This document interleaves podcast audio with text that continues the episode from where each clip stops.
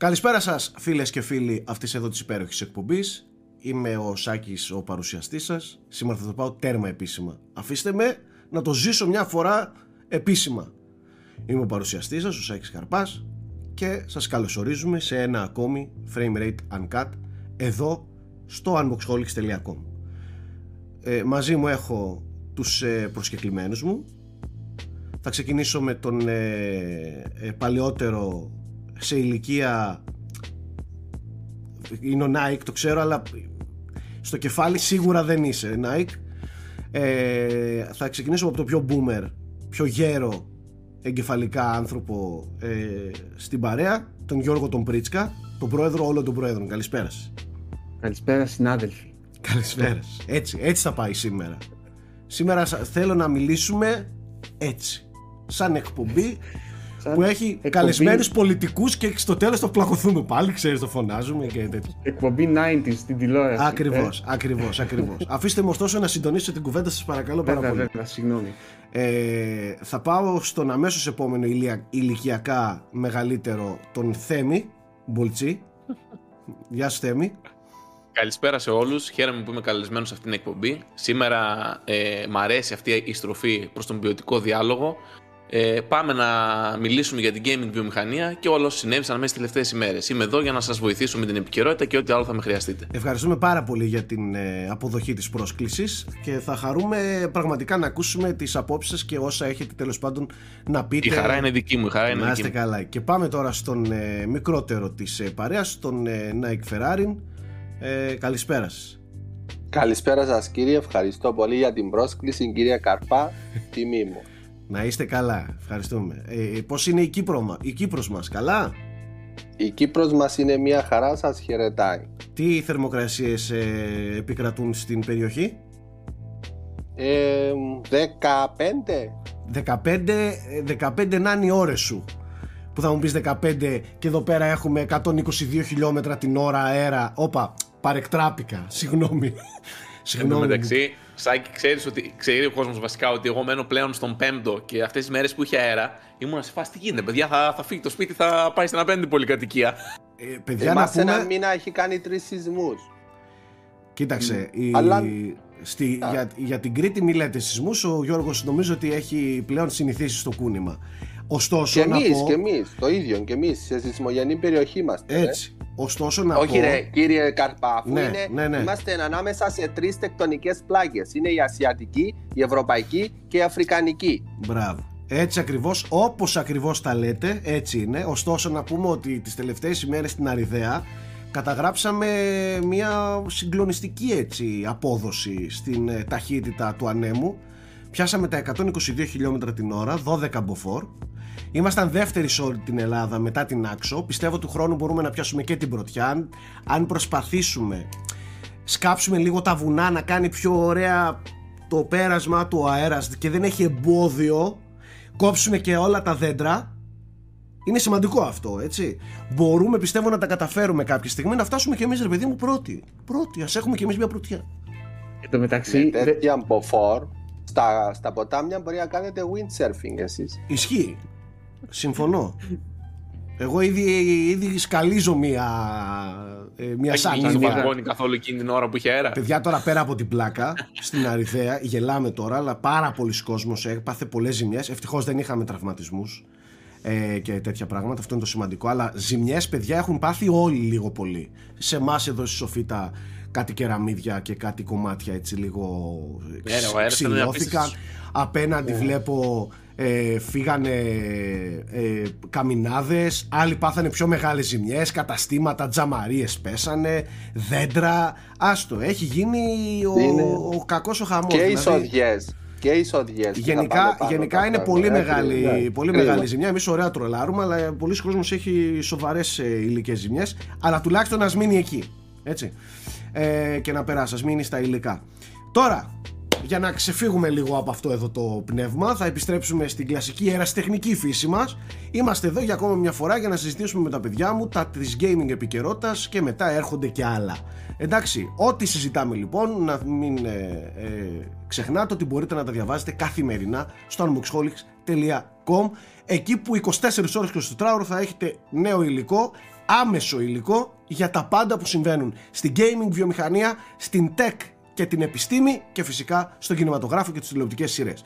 Από τον Θέμη θα ξεκινήσω εγώ, διότι έχουν γίνει πραγματάκια τις τελευταίες ημέρες. Αδερφέ, δεν ξέρω τι, τι να περιμένουμε μέσα στο 2022 περισσότερο, γιατί ξεκίνησε η χρονιά με εξαγορά Activision, μετά εξαγορά Bungie και τώρα πόσο έχουμε; Ούτε δεν έχουμε κλείσει 1,5 μήνα και ανακοινώθηκε και το GTA 6 επίσημα. Δηλαδή, μέσα σε 1,5 μήνα πόσα ακόμη πράγματα να γίνουν. Φέτος; Εγώ δεν θέλω μόνο να σταθούμε σε αυτό. Θέλω να σταθούμε ε, και στο πόσο ασύλληπτα νούμερα κάνει η βιομηχανία τον τελευταίο καιρό. Δεν το συζητάμε. Παιδιά, καταρχάς, μόλις χτες ε, βγήκε το MMO, το Lost Ark στο Steam, που δεν βγήκε καν για την ακρίβεια. Μπορούσες, άμα αγοράσεις μια πιο advanced έκδοση, το Founders Pack, ε, να έχεις πρόσβαση πρόορη ε, και έσπασε ρεκόρ, είναι μέσα στα καλύτερα παιχνίδια του Steam με 500.000 ταυτόχρονους παίκτες. Που πάνε να πει ότι οι Έλληνες δεν παίζουν την ίδια ώρα που παίζουν οι Αμερικανοί, είναι άλλες ώρες. Δηλαδή, άμα βάλουμε συνολικά τους παίκτες, έχει εκατομμύρια παίκτες. Το ίδιο και, το Dying Light. Ε, Τρομερά νούμερα. Όχι μόνο το Dying ε, Light και, ε, που έκανε συγκλονιστικά νούμερα για, για ας πούμε single player παιχνίδι. Ε, ναι, εντάξει, ναι, έχει, co-op, έχει co-op, αλλά δεν είναι ένα online game, ας πούμε. Νομίζω κόντεψε 300.000 ταυτόχρονους παίκτες μόνος στο Steam. Πέρασε και, και το Skyrim. Epic έτσι. Game Store PS4, PS5, Xbox One, Xbox Series X, Xbox Series S πόσοι ακόμα παίκτες παίζουν. Ε, και γενικά κάνουν τρομερές επιδόσεις σε πωλήσεις ε, πολλά παιχνίδια της βιομηχανίας. Ακόμα και το Sifu. Ε, δηλαδή το βλέπω παντού, έγινε χαμός, εντάξει έγινε και εκείνο το θεματάκι με τα, με τα pre-orders ας το πούμε, αλλά κάνουν επιδόσεις. Και αυτό είναι πολύ καλό παιδιά. Και ξέρεις το Switch τα νούμερα βγήκανε, παιδιά. Είδατε τι κάνει το Switch που ξεπέρασε και το, και το Wii και το. Ποια άλλη κονσόλα; PlayStation 1. Το PlayStation. Και το PlayStation 1, παιδιά, τι κάνει δηλαδή και το Switch; Η βιομηχανία γενικά είναι πολύ υγιής αυτή τη στιγμή. Θα σας πω, ε, εγώ, γιατί, Θα σας πω εγώ γιατί χαίρομαι. Χαίρομαι γιατί, OK, για το GTA προφανώς και θα ακούσεις ρεκόρ νούμερα για ένα τεράστιο MMO, ok, θα ακούσεις νούμερα μεγάλα. Online competitive games, MOBA games, mobile games, θα ακούσεις για το Pokemon, θα ακούσεις νούμερα. Το γεγονός ότι πολωνικά στούντιο πάνε ρεκόρ, όπως η Techland, ε, μικρότερα στούντιο όπως η Slow Clap, ε, Slow Clap, πώς λέγεται, με το Sifu, αυτό τουλάχιστον είναι ενθαρρυντικό. Το ότι ακόμα και εκείνες οι εταιρείες ε, με σωστή επικοινωνία μπορούν να, να κάνουν κάτι στη βιομηχανία που να ακουστεί. Πιστεύετε ότι η, η πίτα έχει μεγαλώσει τώρα μετά την πανδημία στην οποία σίγουρα όλοι μεγάλωσαν τα νούμερά τους και φαίνεται ότι από τότε είμαστε σε ένα συνεχόμενο ρυθμό ανωδικό ας πούμε Δηλαδή, ναι. εγώ τα τελευταία αυτά δύο χρόνια είναι που νιώθω ότι διαβάζω κάθε τρεις μέρες για καινούριο ρεκόρ, για σπουδαία νούμερα. Ε, δεν ξέρω αν πιστεύω ότι είναι θέμα πανδημίας και αν αυτή η πίτα μεγάλωσε μόνιμα πλέον. Δηλαδή, ξέρεις, ήρθαν νέοι παίχτες που τους αρέσει και το χόμπι και μείναν, μένουν. Το πιστεύω, ναι, εγώ το πιστεύω. Και το, το άλλο που θέλω να, να σας ρωτήσω είναι το Lost Ark είναι και αυτό Amazon, δεν ξέρω αν το ξέρετε. Είναι, είναι Amazon. το δεύτερο. Είναι Amazon η μεταφορά, έτσι, το publish. Ναι.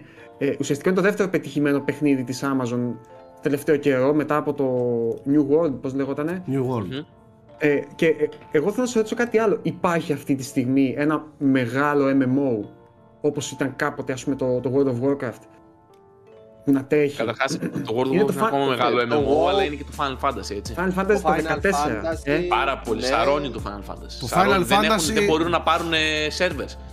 Σε κάποια φάση σταμάτησαν, σταμάτησαν να πουλάνε το παιχνίδι γιατί δεν χωρούσαν άλλο, άλλο κόσμο σε Ναι, το διάβασα. Αλλά Θέμη, αυτή η αναγέννηση από πού προήλθε στο Final Fantasy, γιατί είναι πολλών χρόνων το Final Fantasy 14. Μα συνέχεια, συνέχεια βγάζει και στο πολύ ποιοτικό περιεχόμενο που έχουν κάνει. Μάλιστα. Επίσης, και το Elder Scrolls Online βγάζει expansions, αλλά δεν ξέρω πώς πάει από νούμερα πρέπει να πηγαίνει καλά και το Elder Scrolls. Καλά, το Genshin Impact είναι, Α, ναι, είναι τεράστιο, τεράστιο ναι, γίνεται πανικός. Το Genshin Impact παιδιά στα είναι. Ναι, ε, το οποίο σας είπα το καλοκαίρι το έπαιξα πάρα πολύ με τη Ραφαέλα. Ε, το Elder Scrolls ακούγεται αρκετούτσικα, πιο πολύ όμως ακούγεται το Final Fantasy. Έλα, ε. Κοίτα να Αν κάνει χαμό. Φαντάζομαι το New World που έκανε πολύ ντόρο όταν βγήκε τώρα έχει πέσει πάρα πολύ. Και ας πούμε η κοινότητά του είναι λίγο απογοητευμένη. Ναι. Ε, το Final Fantasy όμως, παιδιά, συνεχίζει πάρα πολύ δυνατά. Πάει πάρα πολύ δυνατά. Ναι. Ε, ε, αυτό, αυτό που θα έλεγα είναι ότι μάλλον υπάρχει χώρος και ο κόσμος διψάει για μεγάλα MMOs. Δηλαδή, Τώρα προφανώς ξεχνάμε και πράγματα έτσι και δεν είμαστε και ειδικοί πάνω σε αυτό το ζάνερ. Κάποια παιδιά Σίγουρα. δηλαδή ας μας βοηθήσουν ε, και μπορεί να γνωρίζουν καλύτερα από εμάς τι είναι super hot στο κομμάτι του, των MMO γιατί έχει και μερικά ξέρεις κάτι mobile, χαοτικά MMO παιχνίδια που ναι, εμείς μπορεί να μην έχουμε ιδέα. Μπορεί να θεωρηθεί. Ο Destiny έχει άπειρο κόσμο, παιδιά. Ναι. Ο Destiny έχει πολύ κόσμο. Τις προάλλες, τυχαία μία μέρα είχε πάνω από ένα εκατομμύριο ταυτόχρονου σε όλες τις πλατφόρμες. Μία πέμπτη, πώς το λένε. Το διάβασα στο, στον απόϊχο της εξαγοράς της Bungie από τη Sony. Που λέει, ας πούμε, ανοίγοντας στοιχεία τα νούμερα του Destiny, σήμερα λέει είχε ένα εκατομμύριο κόσμο. Φαντάσου σε όλες τις πλατφόρμες φυσικά. Αλλά και πάλι.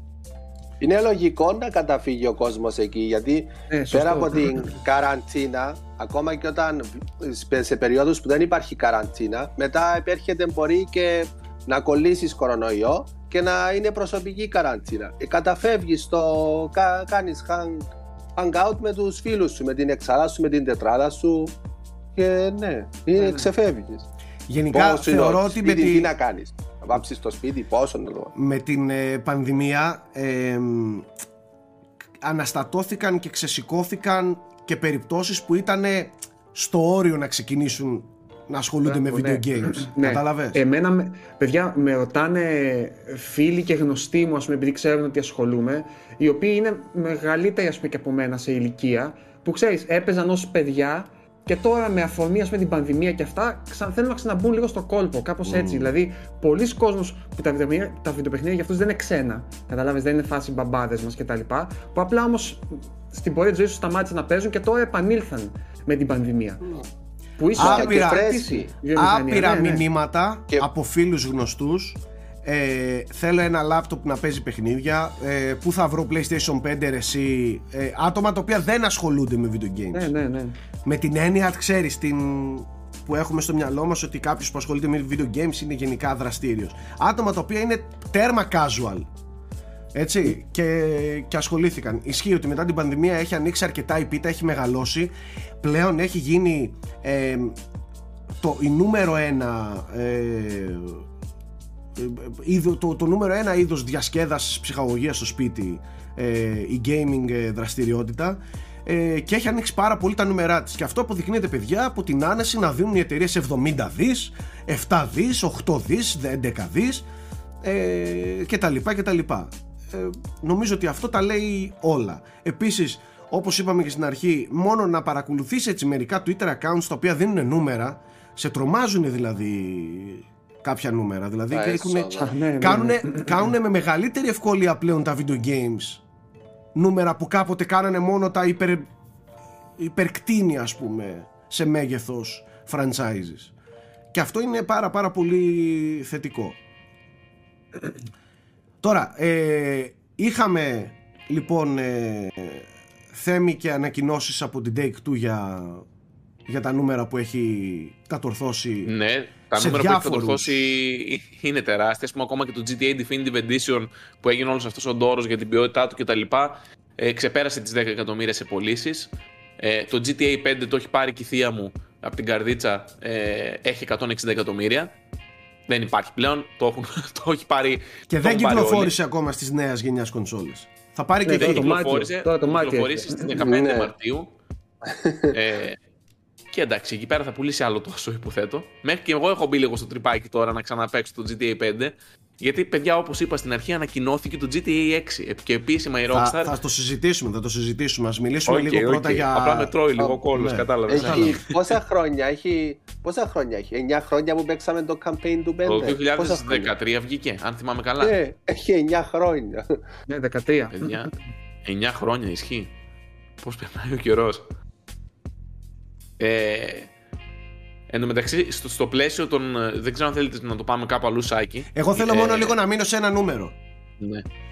Το GTA 5 μόνο του μόνο του έχει κάνει περισσότερες πωλήσεις από ό,τι έχει κάνει π.χ. όλη η σειρά Assassin's Creed ε, και άλλες τέτοιες τεράστιες σειρές. Ένα παιχνίδι έχει κάνει μεγαλύτερα νούμερα από ό,τι έχουν κάνει υπερδημοφιλείς σειρές ολόκληρες. Ναι, ναι. Με, με πολλά entries, έτσι. Το Assassin's Creed έχει πολλά με παιχνίδια. Πάρα δεν πολλά. Είναι ξέρω εγώ. ναι, και δεν είναι απλά ναι. δημοφιλές. Μιλάμε ναι, για ναι, κάτι πολύ δίκιο. μεγαλύτερο από δημοφιλές το Assassin's Creed. Και πάλι Όχι, το GTA έχει μόνο του το 5 έχει περισσότερες πωλήσεις. Ναι, ναι, είναι ασύλληπτο αυτό που έχει κάνει. Είναι ασύλληπτο. Ε, Απίστευτο. Ε, τώρα, αν μιλήσουμε πούμε, για ένα πολύ πετυχημένο παιχνίδι όπως το God of War που έχει περίπου στα 20 εκατομμύρια πωλήσει, αυτό έχει οχταπλάσιες αυτή τη στιγμή. Τέλος πάντων, έχω μια θεωρία γι' αυτό. Θα το συζητήσουμε μετά όμως. Και για το Red Dead για το GTA. έκανε τρομερά νούμερα. Κοντά στα 45 εκατομμύρια. Εξαιρετικά νούμερα, δεν το συζητάμε. Για... Εντάξει, αξίζει και όλα έτσι. Μιλάμε για ένα από τα καλύτερα παιχνίδια όλων των εποχών. Για να μην πούμε το καλύτερο. Α το συζητήσουμε. Είπαμε, είναι το καλύτερο βιντεοπαιχνίδι όλων των εποχών. απλά δεν είμαστε ακόμα σε θέση να το πούμε. Θα το πούμε κάποια στιγμή σε 5-10 χρόνια. Να μιλήσουμε για Sony που είπε ο Γιώργος. Το, το θέμα με τη Sony είναι ότι ανακοίνωσε και αυτή τα οικονομικά τη αποτελέσματα. Ε, μεταξύ των οποίων υπήρχαν και κάποιες διευκρινήσεις για την εξαγορά της Bungie. Ε, και είναι ακριβώς αυτό που λέγαμε και, με, και στο προηγούμενο το βίντεο που κάναμε, το ότι αφορά σε πολύ μεγάλο βαθμό την τεχνογνωσία. Και έκανε παιδιά γνωστό η Sony μια, μια ε, είδηση που συζητήθηκε πολύ ότι ετοιμάζει τουλάχιστον 10 παιχνίδια υπηρεσίες, αν δεν κάνω λάθος, μέχρι το 2026. Ναι, ναι, 26 ήταν. μέχρι το 2026. Ε, και θα σας κάνω κάποιους πρόχειρους υπολογισμούς.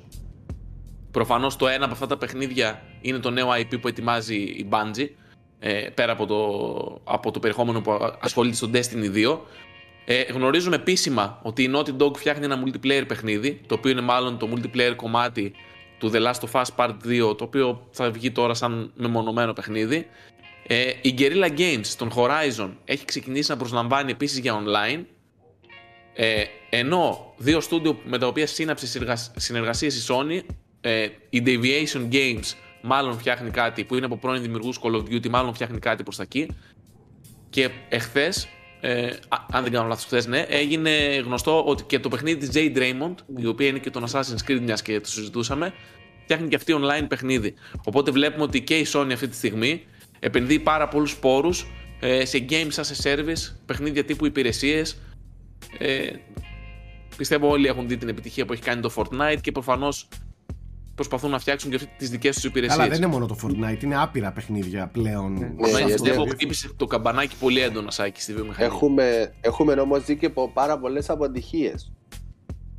Ε, η Cliff ναι. Lezinski. Ισχύει, ισχύει. Ε, ναι, έχει... Οπότε...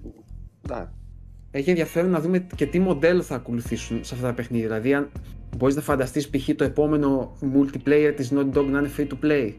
Δηλαδή, ε, δεν ξέρω αν έχει διάθεση να πειραματιστεί με τέτοιου είδους τίτλους. Και αυτό είναι που σκεφτόμουν πριν για το GTA. Το GTA ουσιαστικά είναι το εισιτήριο για να πα στο GTA Online για πολύ κόσμο αυτή τη στιγμή, έτσι δεν είναι; Δεν είναι παιχνίδι free to play, αλλά ίσως πρέπει να το συγκρίνουμε με free to play παιχνίδια πλέον.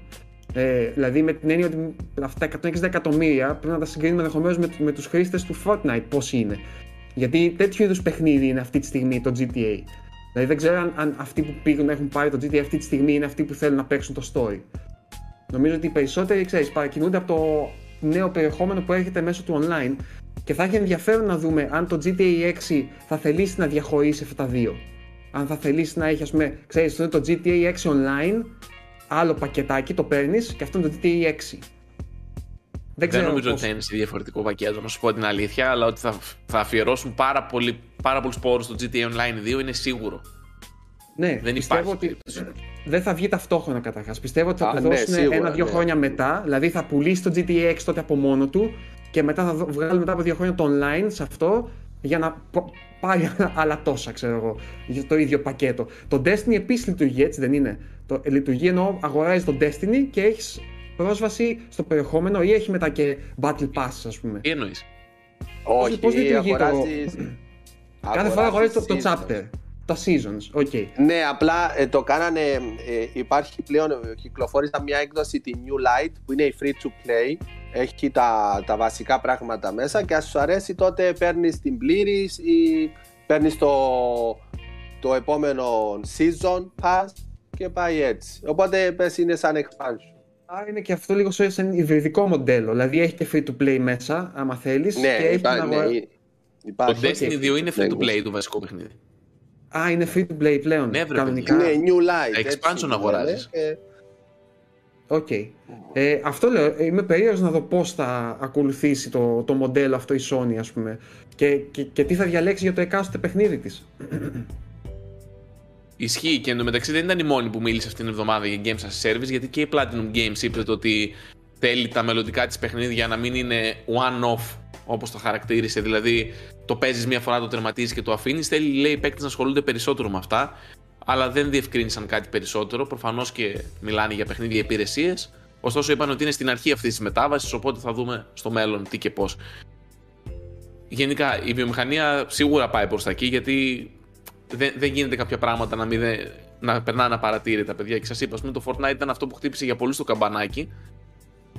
Με τα νούμερα που έκανε. Και το Εσάς, GTA Online προφανώς και όλα αυτά. Να σα κάνω μια ερώτηση. Εσάς σας αρέσει αυτή η εξέλιξη; Εγώ έχω πολλές φοβίες. Ε, για ένα και μόνο λόγο. Καταρχάς, πέρα το ότι εγώ δεν ασχολούμαι ιδιαίτερα με αυτά τα παιχνίδια, αλλά μπορώ να αναγνωρίσω ότι κάποια είναι πολύ καλά έτσι. Ε, θα σου πω τι με φοβίζει μόνο σε αυτό. Επειδή όλοι μιλάνε για engagement και για το, όπως λέει ο Θέμης, η Platinum είπε να ασχολούνται σε περισσότερο ας πούμε, χρόνο και περισσότερο βάθος χρόνου μάλλον με τα παιχνίδια της, φοβάμαι μήπως οι, ε, οι εταιρείες αναγκαστούν ή επιστρατεύσουν τακτικές ε, όπου σε αγκιστρώνουν με λίγο ύπουλους τρόπους. Δηλαδή είτε με ψευτο ε, challenges που έχουν πλέον, είτε με. Γιώργο, αυτό ήδη γίνεται. Αυτό λέω. ναι. Φοβάμαι μην γίνει ευρύτερο, ρε παιδί μου, το, το φαινόμενο.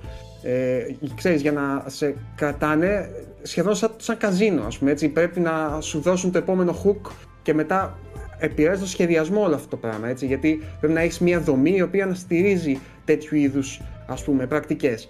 Αυτό είναι που με φοβίζει μόνο. Κατά τα άλλα, ξέρω ότι θα δούμε καλά παιχνίδια από αυτές τις εταιρείες. Δηλαδή είναι, είναι πολύ καλοί σε αυτό που κάνουν για να μην είναι ε. καλά. Απλά ε, δεν ξέρω, είναι λίγο λεπτό το θέμα είναι γιατί είναι και λίγο ηθικό. Ε, κατα, ε. γιατί σίγουρα έχει και μελετημένα τώρα από παίχτε καζίνο και τα λοιπά. Σίγουρα υπάρχει, mm. υπάρχουν ας πούμε παραθυράκια στην ψυχολογία την ανθρώπινη τα οποία μπορείς να εκμεταλλευτείς για να κρατάς κάποιον, ξέρεις, ε, εκεί πέρα. Οπότε το φοβάμαι λίγο. σίγουρα, αλλά εφόσον εγώ ακόμη βλέπω την αγορά ε, ισορροπημένη, δηλαδή εφόσον υπάρχουν όσα είναι τα multiplayer, αλλά τόσα είναι τα single player, εντάξει, ναι, ας υπάρχουν. Αυτό, αυτό φαίνεται ότι μάλλον δεν θα είναι αυτά πώς να σου πω, που θα έρθουν να, να κανιβαλίσουν τα άλλα, μάλλον θα είναι και αυτά. Ναι, παραδείγματος χάρη, παιδιά, να προσθέσω ότι η Naughty Dog ε, είναι γνωστό ότι φτιάχνει τρία παιχνίδια αυτή τη στιγμή.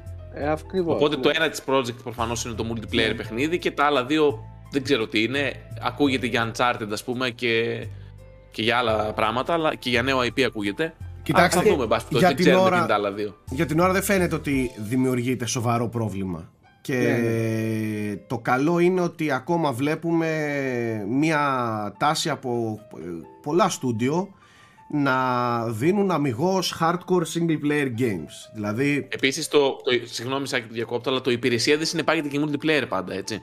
Δηλαδή ναι, το Assassin's Creed, το τελευταίο είναι υπηρεσία, αλλά δεν είναι multiplayer.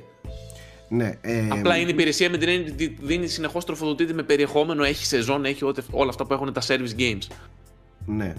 Ε, ωστόσο, ε, ξαναλέω ότι για την ώρα δεν υπάρχει πρόβλημα. Εάν όμως μελλοντικά δημιουργηθεί το στάνταρ που ξαναλέω ε, και το στάνταρ είναι αυτό και οι εταιρείες γλυκαθούν, ε, αναγκαστούν, σμπροχτούν από αυτούς που θα εξαγοραστούν τα στούντιο ε, και παραγωνίσουν το, το single player και το campaign, το, το, πιο απλό παραδοσιακό gaming που εμείς ε, αγαπάμε και στηρίζουμε χρόνια.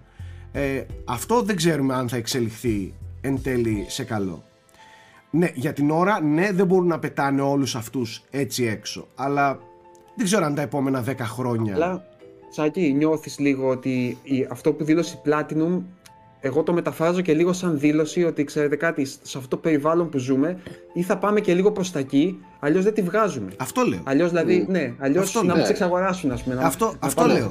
Ακριβώς αυτό λέω. Ακριβώς αυτό λέω. Κατάλαβες, δηλαδή, πώς πόσο, για πόσο ακόμα αμυγό single player παιχνίδια θα, θα μπορούν να επιβιώνουν. Ναι. Καταλαβες; Ε, ναι. Και ιδίως, παιδιά, όσο περνάμε σε μοντέλα υπηρεσιών, έτσι, που όντως το έξτρα περιεχόμενο μετράει και διαφημίζεται πολύ. Από την άλλη, όσο η πίτα μεγαλώνει, χωράνε όλοι. ναι, έτσι. σωστό και αυτό. Ε, είναι και αυτό μία, ε, ε μία ε. ένα στοιχείο που πρέπει να έχουμε στο, στο μυαλό μας. Δηλαδή, ναι. μπορεί το, η κάθε σλο, σλο ε, κλαπ να είναι ικανοποιημένη με αυτές τις 200.000 single player πωλήσεις του παιχνιδιού της. Mm.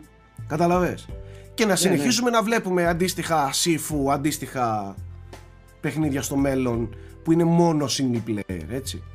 Ναι, ναι. Εγώ το πιστεύω. Γιατί με την παγκοσμιοποίηση και τώρα αυτή η ομίλη, ομίλη πλέον, δηλαδή η Microsoft είναι ένας όμιλος από 20-50 studios. Είναι δυνατόν και τα 50 να φτιάχνουν παιχνίδια υπηρεσίες; Θα έχει και τα single player, θα έχει και... Οπότε αυτοί οι που συμμαζεύονται κάτω από μία ομπρέλα και τα διευθύνει ένας, νομίζω θα αναθέτει διάφορα είδη, διάφορα genres στα studios του και θα υπάρχει μια συσσωρόπηση το χρόνο. Ναι, ισχύει, γιατί μπορεί να...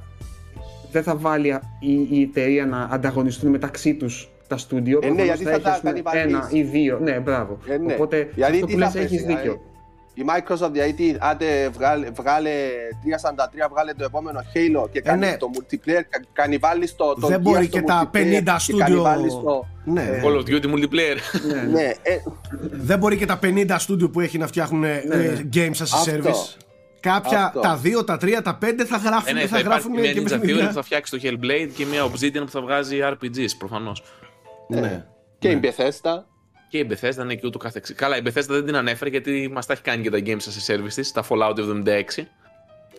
Ναι, εντάξει, αλλά έχει και το. Τέλος πάντων, η Bethesda γενικά έχει μια κρίση ταυτότητας λίγο πριν εξαγοραστεί από τη Microsoft, αλλά αυτό είναι μια άλλη ιστορία για μια άλλη εποχή. Για μια άλλη φορά. Θα τη δούμε να θέλει. Πάμε παρακάτω, Θέμη. Μόνο. Πάμε παρακάτω. Τι άλλο έχουμε; Ε, παρακάτω έχω να σας πω λίγο για το ότι ξαναεπανήλθε την επικαιρότητα, το κράξιμο με το Battlefield 2042 και έχουν μαζευτεί 60.000 υπογραφές γιατί ο κόσμος ζητάει τα λεφτά του πίσω πλέον. Ε, γιατί καθυστέρησε η πρώτη σεζόν περιεχομένου του παιχνιδιού. Γιατί η DICE είπε ότι παιδιά θα έρθει πιο μετά η πρώτη σεζόν γιατί θα φέρουμε τα βασικά χαρακτηριστικά. Γιατί το, το παιχνίδι είναι multiplayer και δεν μπορείς να πατήσεις το, το select να δεις το score που έχεις κάνει. Και λέει θα φέρουμε πρώτα λέει τα βασικά χαρακτηριστικά ε, και τελικά καθυστέρησε και το update από τα βασικά χαρακτηριστικά ε, και κάπου εκεί ξεχύλισε το ποτήρι. Κατάλαβες τι, τι πονοκέφαλος είναι όταν ζητάς σε τέτοια παιχνίδια εξ αρχής 60, 70 και 80 ευρώ; Αν ήταν τώρα free to play το Battlefield, δεν θα άνοιγε καμία μύτη. Θα κράζανε, ξέρω εγώ, αλλά αυτό. Αλλά τώρα να ζητάνε. Αλλά είναι και αρνητικά του Games as a Service, έτσι. Το ότι βγάλει το μισοτελειωμένο και θα το φτιάξουμε με τα update στην πορεία. Ναι, αλλά ε... σου λέω, αν ήταν δωρεάν, δεν θα, δεν θα μαζευόντουσαν τώρα. Ναι, θα είχε μια δικαιολογία, ας το πούμε. Έτσι. Ε, ναι, ναι, έτσι. Πάμε στο βασικό μας θέμα Το οποίο είναι το GTA 6 Να δώσουμε ένα χειροκρότημα σε όλη τη βιομηχανία Να πω εγώ εδώ σε αυτό το σημείο Που, που σοκαρίστηκε που αναπτύσσεται τελικά GTA 6 Wow Απίστευτο έτσι Δηλαδή... Ήταν σαν λύτρωση όμως Βεσάκη. Το γιατί περιμέναμε τόσα χρόνια κάτι νέο σε GTA και μόνο και μόνο το ότι είπανε ότι επιτέλους φτιάχνετε, και δεν είπαν μόνο αυτό. Είπανε is well underway. Είπαν ότι βρίσκεται σε προχωρημένο στάδιο ανάπτυξης. Πιστεύετε ότι θα δούμε κάτι φέτος ή του χρόνου; Είμαστε δηλαδή σε, αυτή, σε αυτό το παράθυρο. Κοίτα, όταν αλλάξει τη φωτό προφίλ στα social media. Ναι, ναι. Σωστά αυτό κάνει. Αυτό Πρώτα η Rockstar αλλάζει τη φωτογραφία προφίλ και μετά σιγά σιγά έρχεται. Κοίταξε παρακολουθήστε το στενά. Ένα... το tweet είχε κάτι μισό εκατομμύριο like, κάτι τέτοιο. Yeah, είναι το πιο liked gaming tweet όλων των εποχών, έτσι. Ε, παραπάνω μισό εκατομμύριο, κοντεύει 600.000 likes. Και έγραψε, παιδιά το φτιάχνουμε. Ναι, ναι, ναι. Ωραία. Ε, είναι λοιπόν επίσημο, οκ, το ανακοίνωσε. Δεν πέφτει κανείς από τα σύννεφα. Προφανώς και θα φτιαχνόταν ένα GTA. Θα υπάρχει sequel για το εμπορικότερο παιχνίδι όλων των εποχών. Ποιο ναι. το περίμενε. Επόμενο, προφανώς, ναι, ναι, ναι. Τώρα, εγώ θέλω να πάω αλλού την κουβέντα. Θέλω, μιας και είναι ένας γίγαντας πλέον ο οποίος έρχεται κατά πάνω μας αργά ή γρήγορα θέλω να, να μας πει να συζητήσουμε εδώ μεταξύ μας ο καθένας από τη δικιά του την πλευρά τι θέλει από το επόμενο GTA X. Ε, GTA δηλαδή, το GTA X. Τι θέλει να δει. Τι δεν θέλει να δει. Τι, τι εύχεται. Nike. Okay. Ε, εγώ θέλω κλασικά να δω αυτό το καυστικό χιούμορ της Rockstar. Ε, απέχει 9 χρόνια από τόσες και τόσες εξελίξεις, τόσες αλλαγές προέδρων, κορονοϊός, όλα αυτά. Και σε αυτά η Rockstar είναι πολύ. Ε, είναι και λίγο δύσκολη η εποχή για χιούμορ όμως. Nike. Έχω περιέργεια να δω πώς θα το χειριστούν. Για Rockstar λέμε. Η Rockstar δεν καταλαβαίνει. Πού να κάνεις και παρεξηγεί το άλλος πλέον. Δεν ξέρω. Ναι, αλλά για, Rockstar, για Rockstar λέμε. Rockstar που φτιάξε Bully, έφτιαξε Manhunt. Εντάξει. Ε, αν κάποιος μπορεί, είναι η Rockstar. Ναι, ε, θα πάει, τώρα... πάει τις μηνύσεις της με, με το τσουβάλι πάλι Πώς είχαν κάνει στο GTA 5 όλοι οι διάσημοι που, που, που τους κορόιδευε Ναι, θυμάμαι Κοίτα, ε, με 160 ε, εκατομμύρια πωλήσεις σας κάνουν όποιοι θέλουν μηνύσεις. Καταρχάς κάνουν και γι' αυτό μηνύσεις έτσι. Γιατί λέει μία στο εκατομμύριο να πάρουμε ένα ποσοστό. Κάτι που βγάλαμε την μπάζα του αιώνα είναι αυτό το αλήτικο το στυλ το marketing που ε, όντως bad publicity για, για αυτούς είναι good publicity. Δηλαδή έχουν και αυ... Δηλαδή ας πούμε π.χ. μπορεί να βγει οποιαδήποτε και να πει ότι α, ε, ναι, και θα πουλήσει αυτό. Θα βγει άλλη παραπονούμενη π.χ. Ξέρω εγώ, Beyoncé, θα βγει παραπονούμενη. Έχει μία που μου μοιάζει και ξέρω εγώ, και μπορεί όλοι να πάνε να πάρουν το παιχνίδι και να την τρολάρουν ή να ξέρεις κάτι με την ποιότητα, οποιοδήποτε. Ξέρω, μπορεί ε, πιστεύω, απλά εγώ στο single player campaign θέλω να δω. Ήταν ωραίο το, το 5 που είχε τρεις πρωταγωνιστές, αλλά εγώ πιστεύω κάπως θα το εξελίξει η Rockstar και θέλω να δω κάπως πιο διασταυρωμένα ε, paths και μπορώ, μπορώ να πω θα είναι ωραίο εάν π.χ. θα είναι δύο φατριές ή δύο αντίπαλα στρατόπεδα ή κάτι και ανά πάσα στιγμή όποτε θέλεις την οποιαδήποτε αποστολή την παίζεις με το ένα εκ το δύο και οπότε εν τέλει έχεις να παίξεις τρεις φορές το campaign αποκλειστικά με τους πράσινους αποκλειστικά με τους κόκκινους και ένα mix Okay. Κάπως, είναι κάπως, σαν, σαν να αναπτύξουν πιο πολύ την ιδέα που παίζεις με άλλους χαρακτήρες εννοείς ε, κάπως, κάπως θα πρέπει να κάνει ένα step up το, το παιχνίδι της η Rockstar στο single player. Καταρχάς, αυτό πιστεύετε θα επιστρέψει. Με, με τους χαρακτήρες που ανά πάσα ώρα και στιγμή πας εκεί, πας στον έναν, πας στον άλλον. Α, ναι, γιατί και με τον SSD και όλα αυτά πιστεύω κάπως. Κάπως δεν... θέλει να το κάνει. Γιατί και θα μείνει έτσι κάπως ουδέτερη, θα είναι ηθικό δίλημα ή με ποιους τώρα αυτή την αποστολή ή θέλεις να ας πούμε. Κάπως έτσι. Δεν ξέρω. Ε, Τα, από μένα. Γιώργο. Εγώ καταρχάς αυτό το edgy κομμάτι που λέει ο, ο Nike με την, την καυστικότητα ας πούμε και το τέτοιο ε, ελπίζω να μην μείνει μόνο εκεί πλέον. Δηλαδή θέλω να πιστεύω ότι αν και δεν είναι, τα GTA αυτό είναι. Δεν, δεν ξέρω δηλαδή, ίσως εγώ δεν τα αγαπώ τόσο για αυτό το κομμάτι τους ώστε να με ενδιαφέρει τόσο. Φαντάζομαι ότι αν δεν είναι όπως λέει ο Nike τόσο edgy θα έχει αντιδράσεις από τον κόσμο που περιμένει κάτι τέτοιο. Νομίζω όλοι περιμένουν κάτι λίγο ακραίο, λίγο ε, προκλητικό. πιο έντονο, ε, προκλητικό, μπράβο, από τα GTA. Οπότε στο κομμάτι αυτό, επειδή έχει φύγει και ο, Χάουζερ, ο, ο, αυτός που ουσιαστικά έγραφε το μεγαλύτερο μέρος του παιχνιδιού, δεν ξέρω τι να περιμένω ακόμα. Ε, πάντως με, με το bad publicity που λες, εγώ νιώθω ότι είναι και μέρος της εικόνας του πλέον αυτό το πράγμα. Σε σημείο δηλαδή που άμα, yeah. δεν, άμα ένα νέο GTA δεν προσελκύσει bad publicity, θα το πούνε και λίγο, ξέρεις, λίγο safe, λίγο ε, ψεύτικο. Ε, άμα δεν παίξεις τις ειδήσει θα... ότι τα παιδιά κινδυνεύουν και τέτοια, ε, θα υπάρχει πρόβλημα. Ναι. θα στεναχωρηθούν ε, κάποιοι εκεί στη Rockstar. Θα πούνε παιδιά, αποτύχαμε. το παίζουν και λίγο punk. Οπότε πρέπει να προκαλέσουν και κάπως κάτι, μία αντίδραση. Αν δεν υπάρχει αυτή η αντίδραση, πάνε να πει ότι δεν ήταν αρκετά προκλητικό, δεν ήταν αρκετά. Τι να σου πω. Εγώ έχω μία ε, άλλη άποψη. Και θα σας, αλλά θα, θα μιλήσω okay, στο κομμάτι. Ναι, ναι, ναι. ναι. Ε, Τέλος πάντων, ναι, σε αυτό δεν με ενδιαφέρει ιδιαίτερα, για να είμαι ειλικρινής. Αυτό που θα ήθελα πάρα πολύ να δω στα GTA είναι επιτέλους να ξεφύγει από τη δομή που υπάρχει από το Vice City και ο San Andreas. Δηλαδή, του πάω, το πάω στο, στο σημείο εκείνο το οποίο έχει ένα πραγματάκι κάτω και όταν πηγαίνω πάνω του ξεκινάει η αποστολή. Ε, μου φαίνεται εντελώς παροχημένο πλέον ε, και, και, και φάνηκε ήδη γερασμένο και στο Red Dead 2. Δεν θέλω δηλαδή γραμμικότητα. Θέλω να σπαστούν αυτό για το οποίο το GTA 3 έφερε ας πούμε τόσο μεγάλη επανάσταση τότε που είναι αυτή η ελευθερία, η ελευθερία να προσεγγίζεις και καταστάσεις ε, ελεύθερα ε, και θα ήθελα να βγουν από το καλούπι τους. Αυτό, το οποίο είναι ε, πάω στην αποστολή, η αποστολή μου λέει πήγαινε εκεί για να κάνεις κάτι.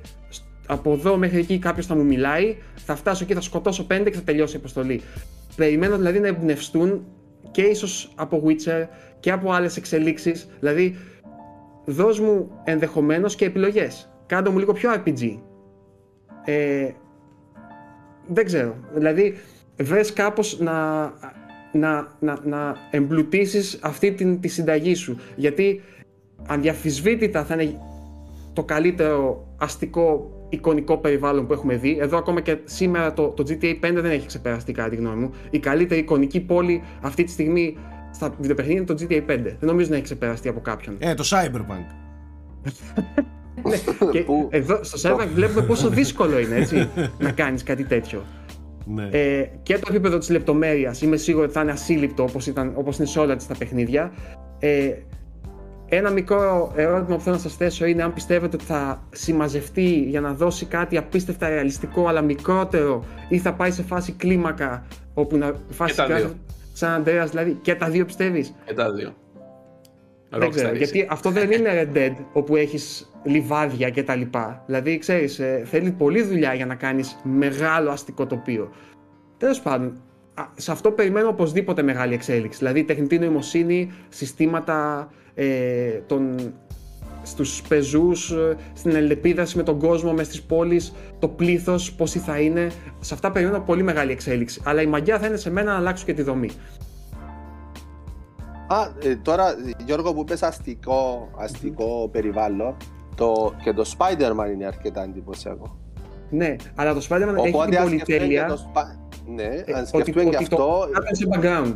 Ότι ουσιαστικά οι δρόμοι κάτω δεν έχουν κάποια... Δηλαδή είναι εντελώς. Ε, ας το πω fix. Ξέρεις, δεν μπορείς να επηρεάσεις κάπως κάτι. Κατάλαβες; Ναι. Θα παίξει το περαστικό. Ή αν μπορείς να έχεις λιγότερους τρόπους να επηρεάσεις. Ναι. Γιατί εντάξει, έχει και περαστικούς, έχει και αυτοκίνητα, έχει και τέτοια πράγματα το Spider-Man, απλά δεν έχει την ελευθερία του GTA, εντάξει. Ναι, okay. και εντάξει, για κακά τα ψέματα. Στο Spider-Man δεν περνά την ώρα σου περπατώντα στου δρόμους, έτσι δεν είναι; Όχι, Όχι είναι πιο πολύ. Σαν, ναι, σαν background είναι λοιπόν από κάτω. Αλλά σαν εικόνα, όπως λες εσύ, Nike, ναι, έχουμε μία αντίστοιχη πόλη έτσι λίγο πιο ρεαλιστική. Αλλά πιστεύω ότι παιδιά η Rockstar θα, όλα αυτά τα τεινάξει στον αέρα θα, είναι, θα φαίνονται σαν δύο γενιές πίσω όταν θα δούμε το GTA 6. Αυτή την πεποίθηση έχω. Και εγώ την έχω αυτή την πεποίθηση και θέλω να σας υπενθυμίσω κάτι. Το Grand Theft Auto 5 σχεδιάστηκε όταν το PlayStation 3 δεν είχε Unified Memory και είχε ξεχωριστή μνήμη RAM 256 MB Μόνο. και 256 είχε κάρτα γραφικών, σύνολο 512. Ξαναλέω, αυτή η πόλη που βλέπετε στο GTA 5, θα το ξαναπώ για έμφαση, φτιάχτηκε με 256 MB μνήμη RAM. 256 MB, όχι GB, MB. Όποιος δεν μπορεί να το καταλάβει τεχνολογικά το τι επίτευγμα είναι να χωρέσει ένα τέτοιο open world και όλους αυτούς τους μηχανισμούς, όλη αυτή την αλληλεπίδραση, όλα αυτά τα γρανάζια που κουμπώνουν και γίνονται ταυτόχρονα μεταξύ τους σε 256 ε, MB RAM, Σας το λέω εγώ τι επίτευγμα. Αλλά ο περισσότερος κόσμος το καταλαβαίνει. Πλέον δεν έχουμε τόσα. οι, οι καινούριες κονσόλες έχουν 16. Οι μεγάλες τουλάχιστον. Το Series S έχει λιγότερα. Οκ, okay, δεν ξέρω τι ρόλο θα παίξει αυτό, αλλά. Ε, θέλω να σας πω ότι το, το Red Dead Redemption έκανε απίστευτο άλμα. Και είναι αυτή τη στιγμή ίσως και το πιο όμορφο παιχνίδι στον υπολογιστή, αν τα μαξάρεις όλα. Ή ένα από τα πιο όμορφα, εν πάση περιπτώσει. Φανταστείτε τώρα τι θα κάνεις σε αυτή τη γενιά η οποία ε, δεν περιορίζεται και από τους επεξεργαστές πέρα από τη μνήμη RAM. Δηλαδή τα, τα, το PS4 και το Xbox One είχαν πολύ. είχαν επεξεργαστές laptop πρακτικά. Ήταν πολύ ανίσχυροι. Σε αυτή τη γενιά, με τους με τους Zen τους πυρήνες, έχουμε πολύ δυνατούς επεξεργαστές. Και έχουμε και πολύ μνήμη. Και έχουμε και πολύ γρήγορους δίσκους. Τα οποία πράγματα, αυτά τα, αυτά τα 30 συνδυάσεις, είναι ό,τι χρειάζεσαι για να κάνεις αστικό περιβάλλον και να κάνεις σύνθετα και πολύπλοκα πράγματα. Οπότε, Γιώργος, δεν έχω καμία αμφιβολία στο μυαλό μου εγώ σε αυτό που έλεγες ότι θα μεγαλώσει η κλίμακα. Είμαι βέβαιος. Πάντως. Ε, ότι θα... Τι; Ναι, συγγνώμη, τελείωσε η θέμη. Ε, θέλω να πω ότι σίγουρα θα είναι μεγάλη η κλίμακα και μιας και αυτό που ήθελα να πω εξ αρχής είναι ότι αυτό που θέλω σαν επιθυμία είναι να αλλάξει δομή και να εξυγχρονιστεί. Αλλά εφόσον το είπε ο Γιώργος και με κάλυψε κιόλας, τα είπε πάρα πολύ ωραία, ε, να πω ότι θα ήθελα να δω το σύστημα του Red Dead Redemption 2. Ε, με, στο οποίο μπορούσες να μιλάς και να αλληλεπιδράσει με τον κάθε χαρακτήρα, ο οποίος μετά σε θυμότανε, ε, να πάει ένα βήμα παραπέρα. Και τι εννοώ για αυτούς τους λίγους που δεν έχουν παίξει το Red Dead Redemption 2. Θυμάμαι χαρακτηριστικά ένα παράδειγμα, ε, το οποίο μπορεί να ήταν scripted γιατί είχε συμβεί σε πολλούς, αλλά εμένα μου έμεινε. Ε, έβρισκες έναν περαστικό τον οποίο τον είχε τσιμπήσει ένα φίδι και είχε ακινητοποιηθεί, δεν ξέρω αν σας έτυχε αυτό. Και πήγαινε στο ρουφούσε στο δηλητήριο και μετά σε θυμόταν αυτός ο τυχαίος NPC, σε έβρισκες στην πόλη και σου λέει επειδή μέσα στη ζωή λέει μπες αυτό το μαγαζί μέσα και πάρει ό,τι θες, λέει το πληρώνω εγώ. Ε, και μου έμεινε παιδιά αυτή η αλληλεπίδραση. Και λέω, δες ένα, ένα, ένας τυχαίος, ας πούμε, με θυμήθηκε και τα λοιπά. Ή έβλεπε στην πόλη στο Red Dead Redemption, την πρώτη πρώτη πόλη που πήγαινες να εξελίσσεται, κτιζόντουσαν σπιτάκια κτλ. Δηλαδή με την πάρδο του χρόνου, ο ανοιχτός κόσμος άλλαζε. Ε, αυτά όλα τα πράγματα που τα έκανε, ας το πούμε, τα ξεκίνησε να τα κάνει στο Red Dead και τα έκανε σε έναν βαθμό, θέλω να τα δω να εξελίσσονται ακόμη περισσότερο. Δηλαδή, ο κάθε, αυτό που έλεγε το. Αυτό που, που προσπαθούν να πουλήσουν την παπάντζα πολύ, πολλές εταιρείες που εν τέλει δεν το καταφέρνουν, το ότι ο κάθε άνθρωπος εκεί μέσα έχει μια ρουτίνα που και καλά αν τον ακολουθήσεις για πάντα θα έχει τη ζωή του μέσα στο open world. Ε, ας το καταφέρει επιτέλους κάποιος. Δηλαδή, όχι σαν το Cyberpunk, μόλις τρίβεις το κεφάλι να εξαφανίζεις το NPC, να ζει όντως εκεί μέσα ο NPC. Θα ήθελα να το δω αυτό να συμβαίνει. Αν γίνεται και αν είναι εφικτό, μπορεί να είναι όνειρο θερινής νυχτός. Αυτά από μένα. Ε, Θέμη, συγγνώμη λίγο Σάκη, πριν, πριν σου δώσω για να μας πεις. Ε, προτιμάς το πιο προσγειωμένο ρεαλιστικό στυλ του 4 ή το λίγο πιο ξέφρενο ας πούμε, του, του 5 και του, του San Andreas κτλ. Εγώ δεν έχω παίξει καταρχάς το 4. Α, Είμαι από αυτούς τους παράνομους και με βρει συνέχεια ο Σάκης. Ε, ναι. Ξέρεις τι, το 4 έχει άλλη υφή, άλλο, άλλη Ναι, δεν το έχω τερματίσει άλλο... για να το διευκρινίσω. Έχω παίξει μέχρι ένα σημείο. Ε, καταλαβαίνω το στυλ του 4, mm. αλλά εγώ γενικά ξέρεις, είμαι λίγο μου αρέσουν τα ανάλαφρα open world, ναι, οπότε okay. θα έλεγα ότι προς το 5 κλείνω περισσότερο. Mm-hmm. Αλλά δεν θα ήθελα πάλι να δω την πόλη του Σαν Ανδρέας, να το πω έτσι. Θα ήθελα να αλλάξει τουλάχιστον η πόλη. Κατάλαβε να πάει σε άλλη, συμφωνώ σε άλλη πόλη. Συμφωνώ. Νομίζω το έχουν εξαντλήσει το, το setting αυτό. Το, το έχουν εξαντλήσει αυτό με τους φίνικες και τα λοιπά, το ηλιόλουστο. Ναι, θα ήθελα να δω κάτι λίγο διαφορετικό σε πόλη. New Σάκη, για πες που σε κόψαμε δύο φορές. Λοιπόν, ε, αυτό που θεωρώ εγώ και το ξεχνάμε είναι το GTA Online. Ναι, αυτό αν, είναι μια άλλη κουβέντα τελείως. Αν με ρωτάτε εμένα, θα σας πω ότι θα ήθελα πάλι να είναι διαχωρισμένα το online με το single. Ωστόσο φοβάμαι με σε, σε αυτάκια το φοβάμαι ε, φοβάμαι ότι θα δούμε μια συνταγή που θα τα συνδυάζει και τα δύο μαζί Drop in, drop out φάση, Σάκη. Drop in, drop out, ε, τύπου MMO, με το ναι. καθένας ζει ε, τον κόσμο του και όλοι μαζί στο ίδιο, με events, με...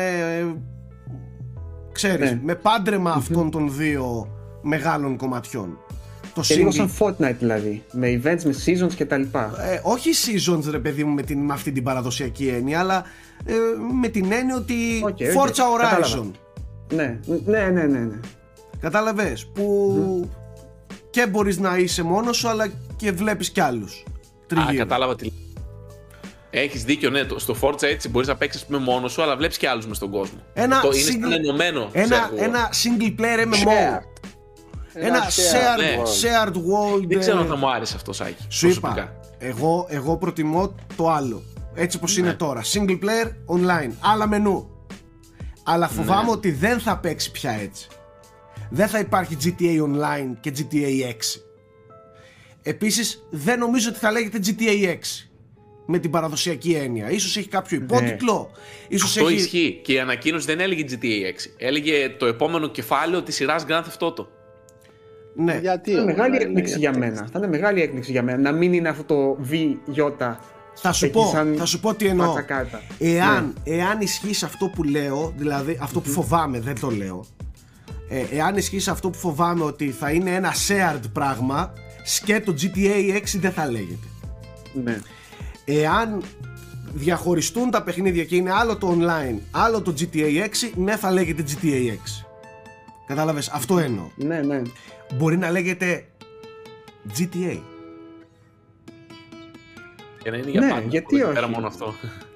Έτσι, μπορεί να λέγεται GTA, σκέτο. Ε, τώρα, στο, στο κομμάτι του τι θέλω από content από το GTA, από τη Rockstar, εγώ θα έλεγα ότι η Rockstar είτε μας αρέσει είτε όχι έχει οριμάσει. Δεν είναι το κακό παιδί της βιομηχανίας που προσπαθεί να τραβήξει τα βλέμματα πάνω της ε, και να προκαλέσει με την παραδοσιακή έννοια. Ε, πιστεύω ότι και θα ήθελα μάλλον να την δω να οριμάζει ακόμα περισσότερο να φύγει τα θέματά της πιο ρεαλιστικά και όχι με την έννοια του τσιγκλάω ή καυτηριάζω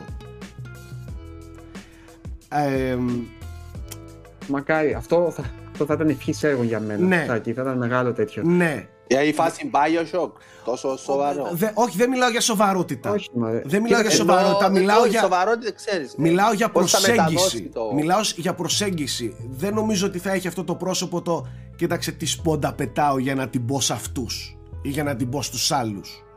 Ναι. Ε, Επίσης θέλω να σας θυμίσω ας πούμε, ότι το GTA 5 ξεκινάει με τον πλέον προβοκατόρικο τρόπο. Α πούμε, με ένα χαρακτήρα να σκοτώνει έναν άλλο χαρακτήρα που ξέρεις. Ενώ ότι ξέρεις, έχει αυτή τη φιλοσοφία που λέει και ο Σάκης από την αρχή του έρχομαι για να σε σφαλιαρίσω σε εισαγωγικά, ας πούμε, ξέρεις. Έχει αυτό το edgy πράγμα. Έτσι. Μακάρι να ξεφύγει από αυτό το Σάκη. Τώρα, Μακάρι.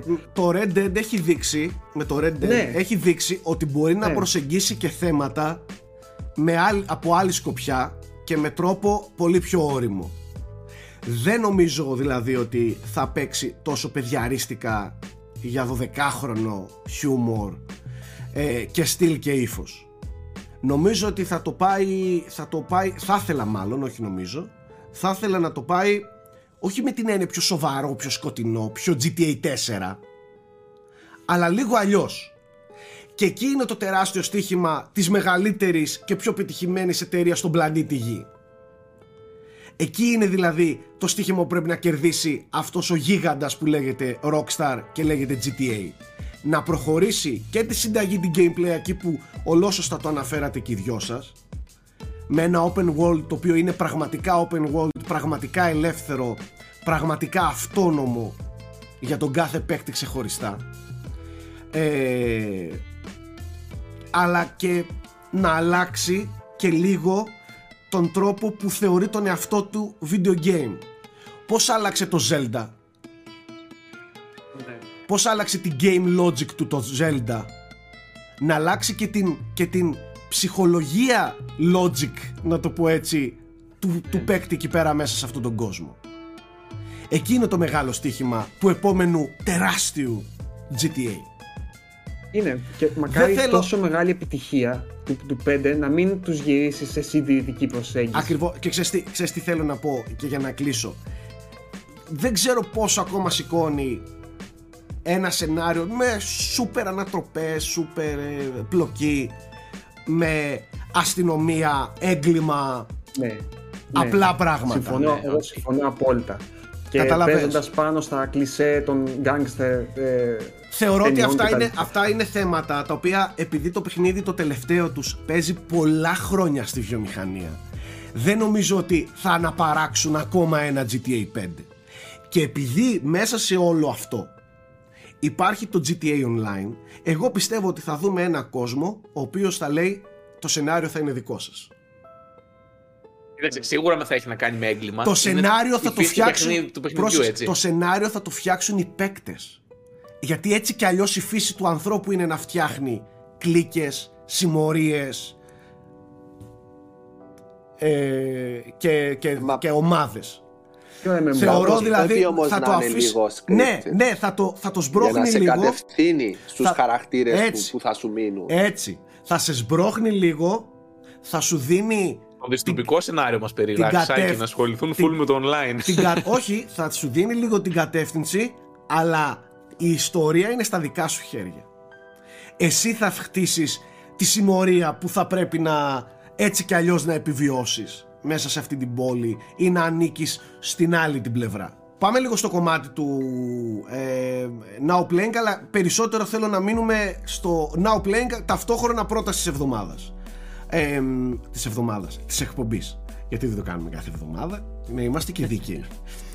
να είμαστε και δίκαιοι, ακριβοδίκαιοι. Λοιπόν, ε, θα ήθελα να σας μιλήσω για ένα παιχνίδι που ανέφερα και στην αρχή της εκπομπής ε, και το, είναι ένα παιχνίδι το οποίο το προτείνω γενικότερα ε, αλλά χρειάζεται λίγη προσοχή για αυτούς που ενδεχομένως να άκουσαν ότι είναι πολύ καλό αλλά πρέπει να προσέχουν τι θα πάνε να αγοράσουν αναφέρομαι στο Sifu ένα παιχνίδι το οποίο ακούστηκε πάρα πολύ τις τελευταίες ημέρες και για καλούς αλλά και για κακούς λόγους επειδή είχε γίνει και αυτή η ιστορία με τα, ε, με τα pre-orders και ότι σκάλωσε το, το download στο PlayStation 5 και τα, στα PlayStation κτλ. κτλ.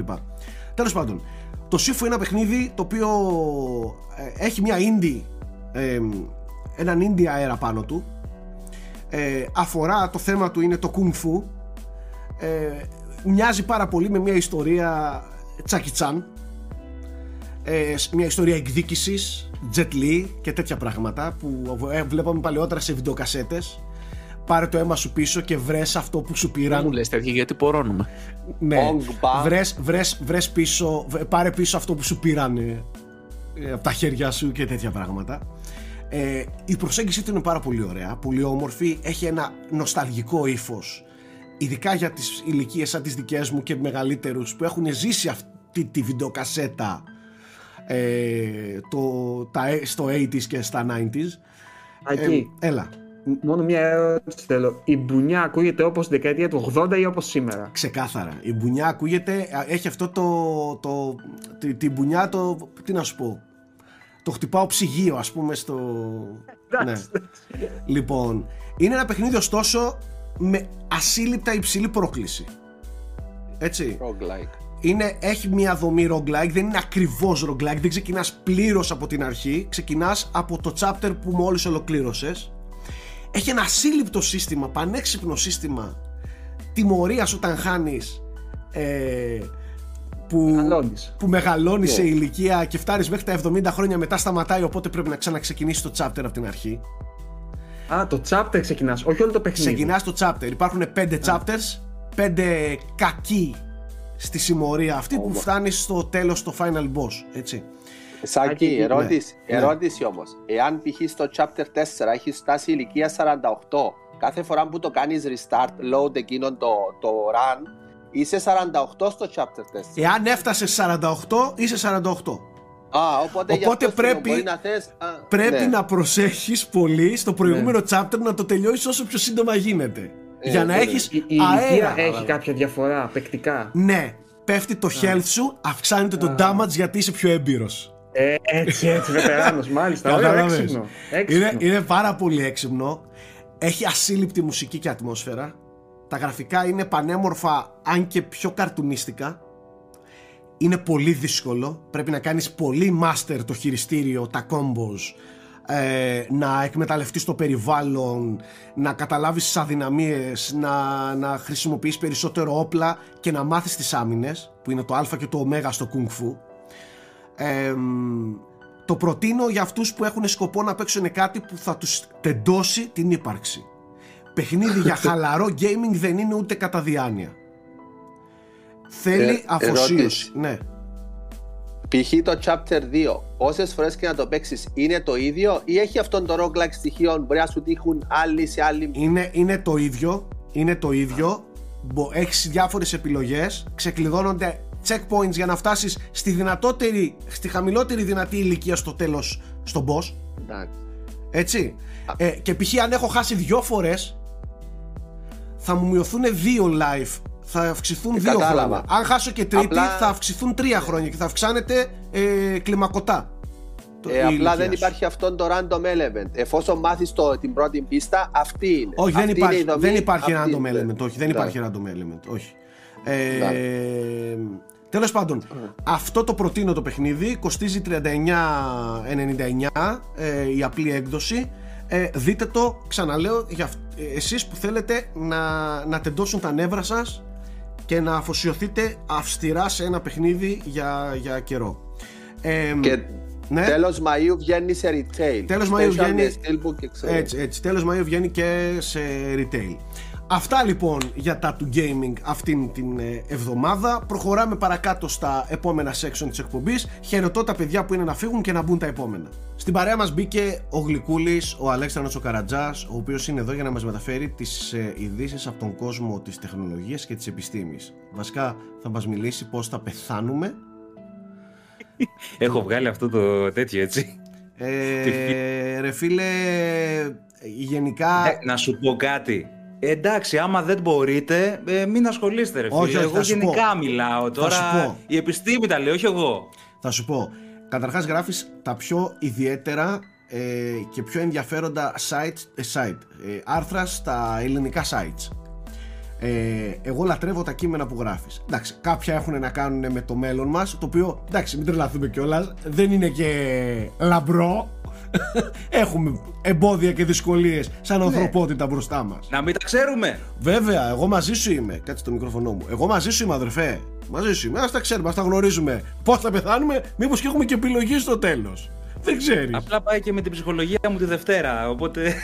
ναι, εντάξει. Ε, τι μας έχεις φέρει σήμερα; Λοιπόν, σήμερα λέω να αρχίσουμε από το Facebook, μια που έχουμε εξελίξεις κατά τη γνώμη μου όχι σοβαρές, αλλά έχουν γίνει αρκετά viral, επειδή όλη αυτή η νομοθεσία Ευρωπαϊκής Ένωσης για την προστασία των δεδομένων ανάγκασε το Facebook, τη Meta δηλαδή, να πει ότι μπορεί να αποσυρθεί από την Ευρώπη.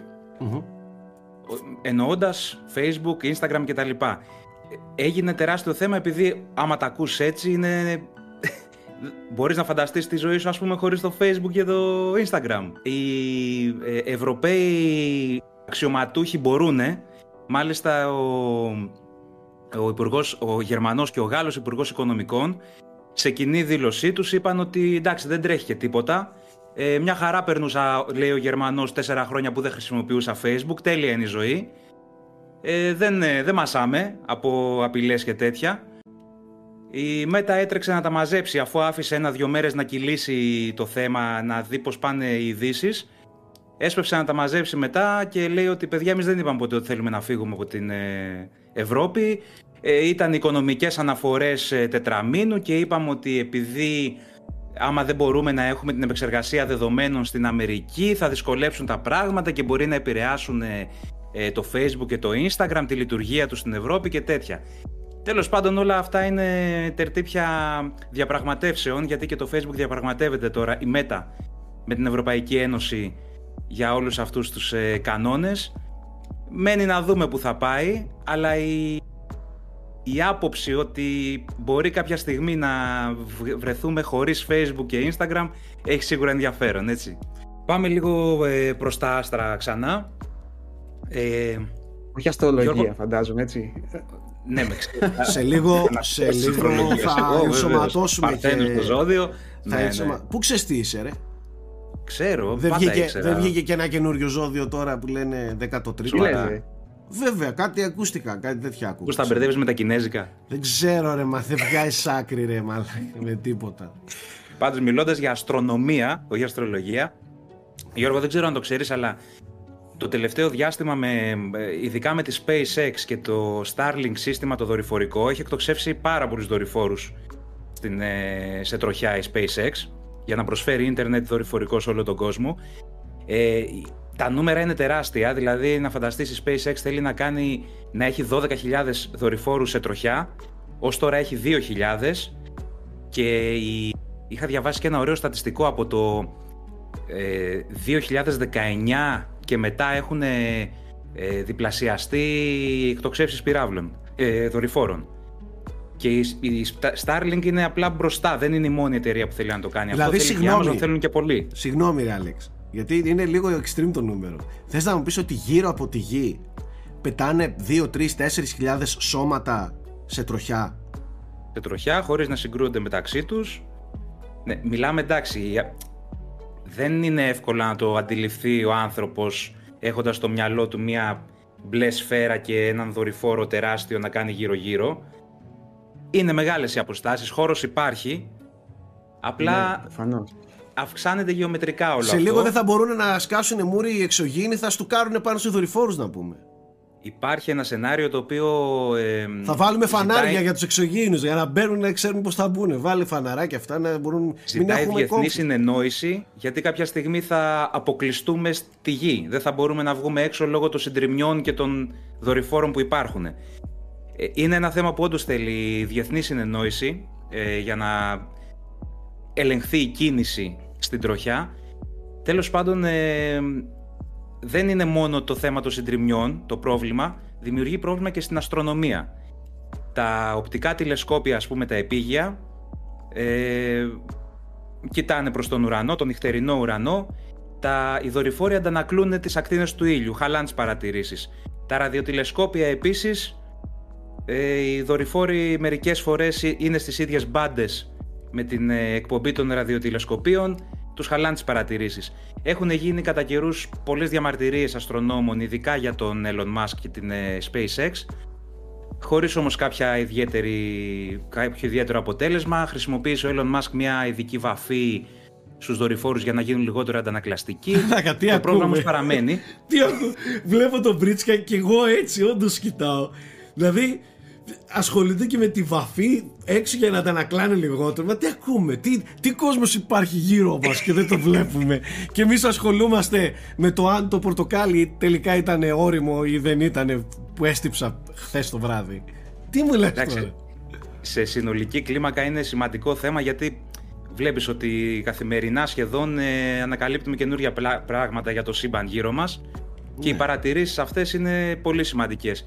Οι αστρονόμοι λοιπόν ενώθηκαν μεταξύ τους, δημιούργησαν ένα καινούριο φορέα για να μπορούν να καταγράφουν όλες τις ε, καταγγελίες και να είναι πιο αποτελεσματικοί στην αντιμετώπιση τους και στη διαπραγμάτευση με τις εταιρείες και τα κράτη.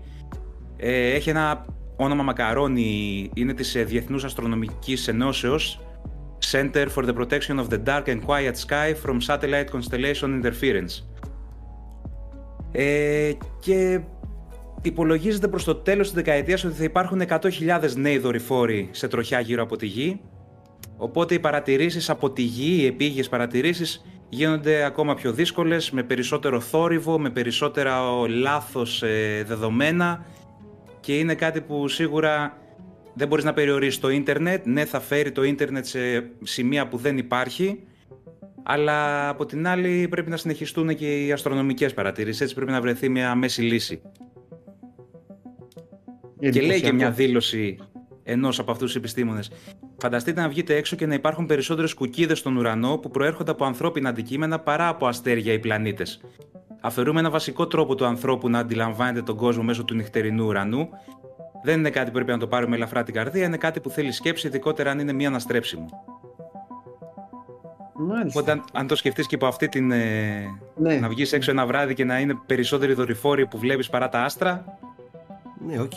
Υπάρχει. Δεν ήξερα καν ότι βλέπουμε δορυφόρους. Δεν το ήξερα καν αυτό, ας πούμε τώρα. Ναι, ναι, πάρα πολλά ε, φωτεινά αντικείμενα. Είναι... Έχει, έχει εικόνες που υπάρχει η παρατήρηση, ας πούμε, ή long, ε, long exposure φωτογραφίες νυχτερινές. Ναι, ναι. Βλέπεις τα άστρα και βλέπεις γραμμές δορυφόρων. Ισχύει, ναι. Τα Starlink που περνάνε κτλ. Ναι. Ναι, ναι, Πάντως σε μένα αυτό που μου ήρθε στο μυαλό είναι στο γολί όταν φεύγουν από τον πλανήτη Γη με το ρομποτάκι ε, περνάνε μέσα από ένα στρώμα από νεκρούς δορυφόρους ρε παιδί μου εκεί πέρα. Τελικά δεν είμαστε και τόσο μακριά. Ακριβώς. Λοιπόν, να πάμε λίγο και σε θάνατο. Α, τέλεια. Ε, Άρχισε πολύ αυτό. Δεν είναι κάτι καινούριο. Ε, πολλοί επιστήμονες το λένε εδώ και αρκετά χρόνια. Απλά μια νέα έρευνα έρχεται να εδραιώσει την άποψη ότι βρισκόμαστε ήδη στην έκτη μαζική εξαφάνιση των ειδών, μαζικό αφανισμό των ειδών. Η Γη έχει περάσει από πέντε μαζικές, ε, μαζικούς αφανισμούς και θεωρούν ότι ο έκτος ε, βρίσκεται τώρα σε εξέλιξη.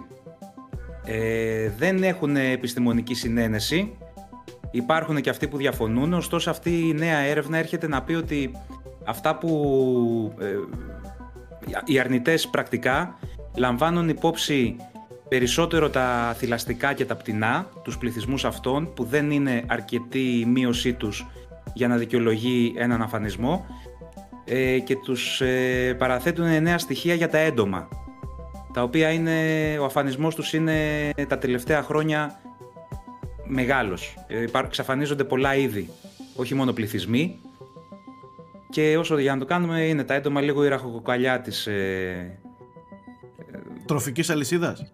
Της βιόσφαιρας, ναι. ναι. ναι.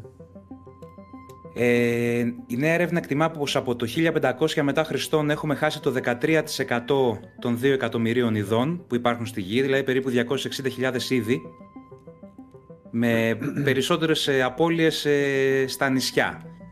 Ε, τα πάνε καλύτερα λίγο τα ζώα στα υπηρετικά και τα φυτά και τα πάνε λίγο ακόμα καλύτερα οι θαλάσσιοι οργανισμοί.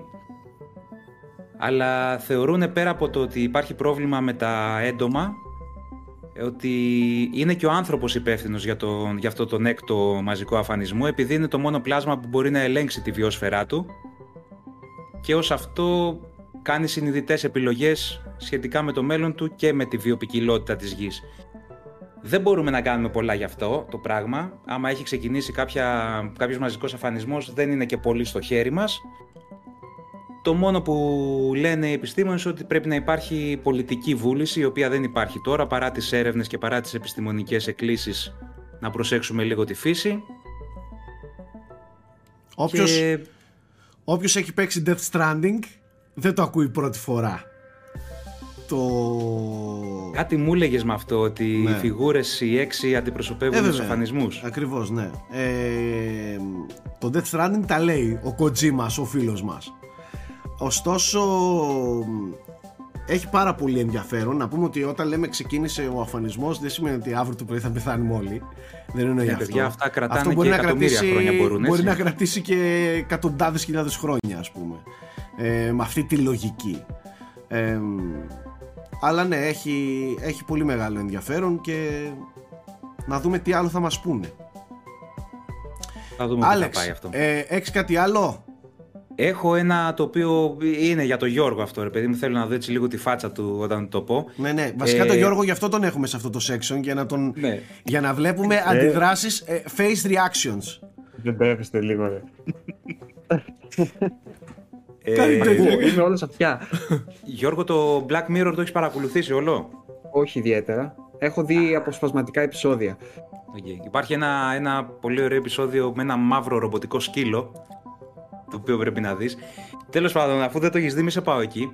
Ε, στη ΣΥΠΑ η Ghost Robotics, ε, μια εταιρεία ρομποτικών, ε, έχει αναλάβει τη δοκιμή της περιφρούρησης των, των νότιων συνόρων της χώρας με το Μεξικό από ρομποτικούς σκύλους.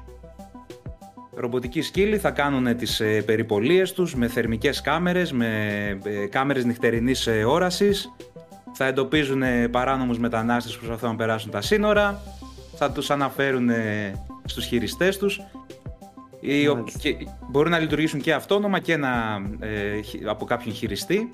Αυτόνομα Ως τώρα δηλαδή- δεν φέρουν οπλισμό. Α, όχι, okay, εντάξει, αυτό ήθελα να...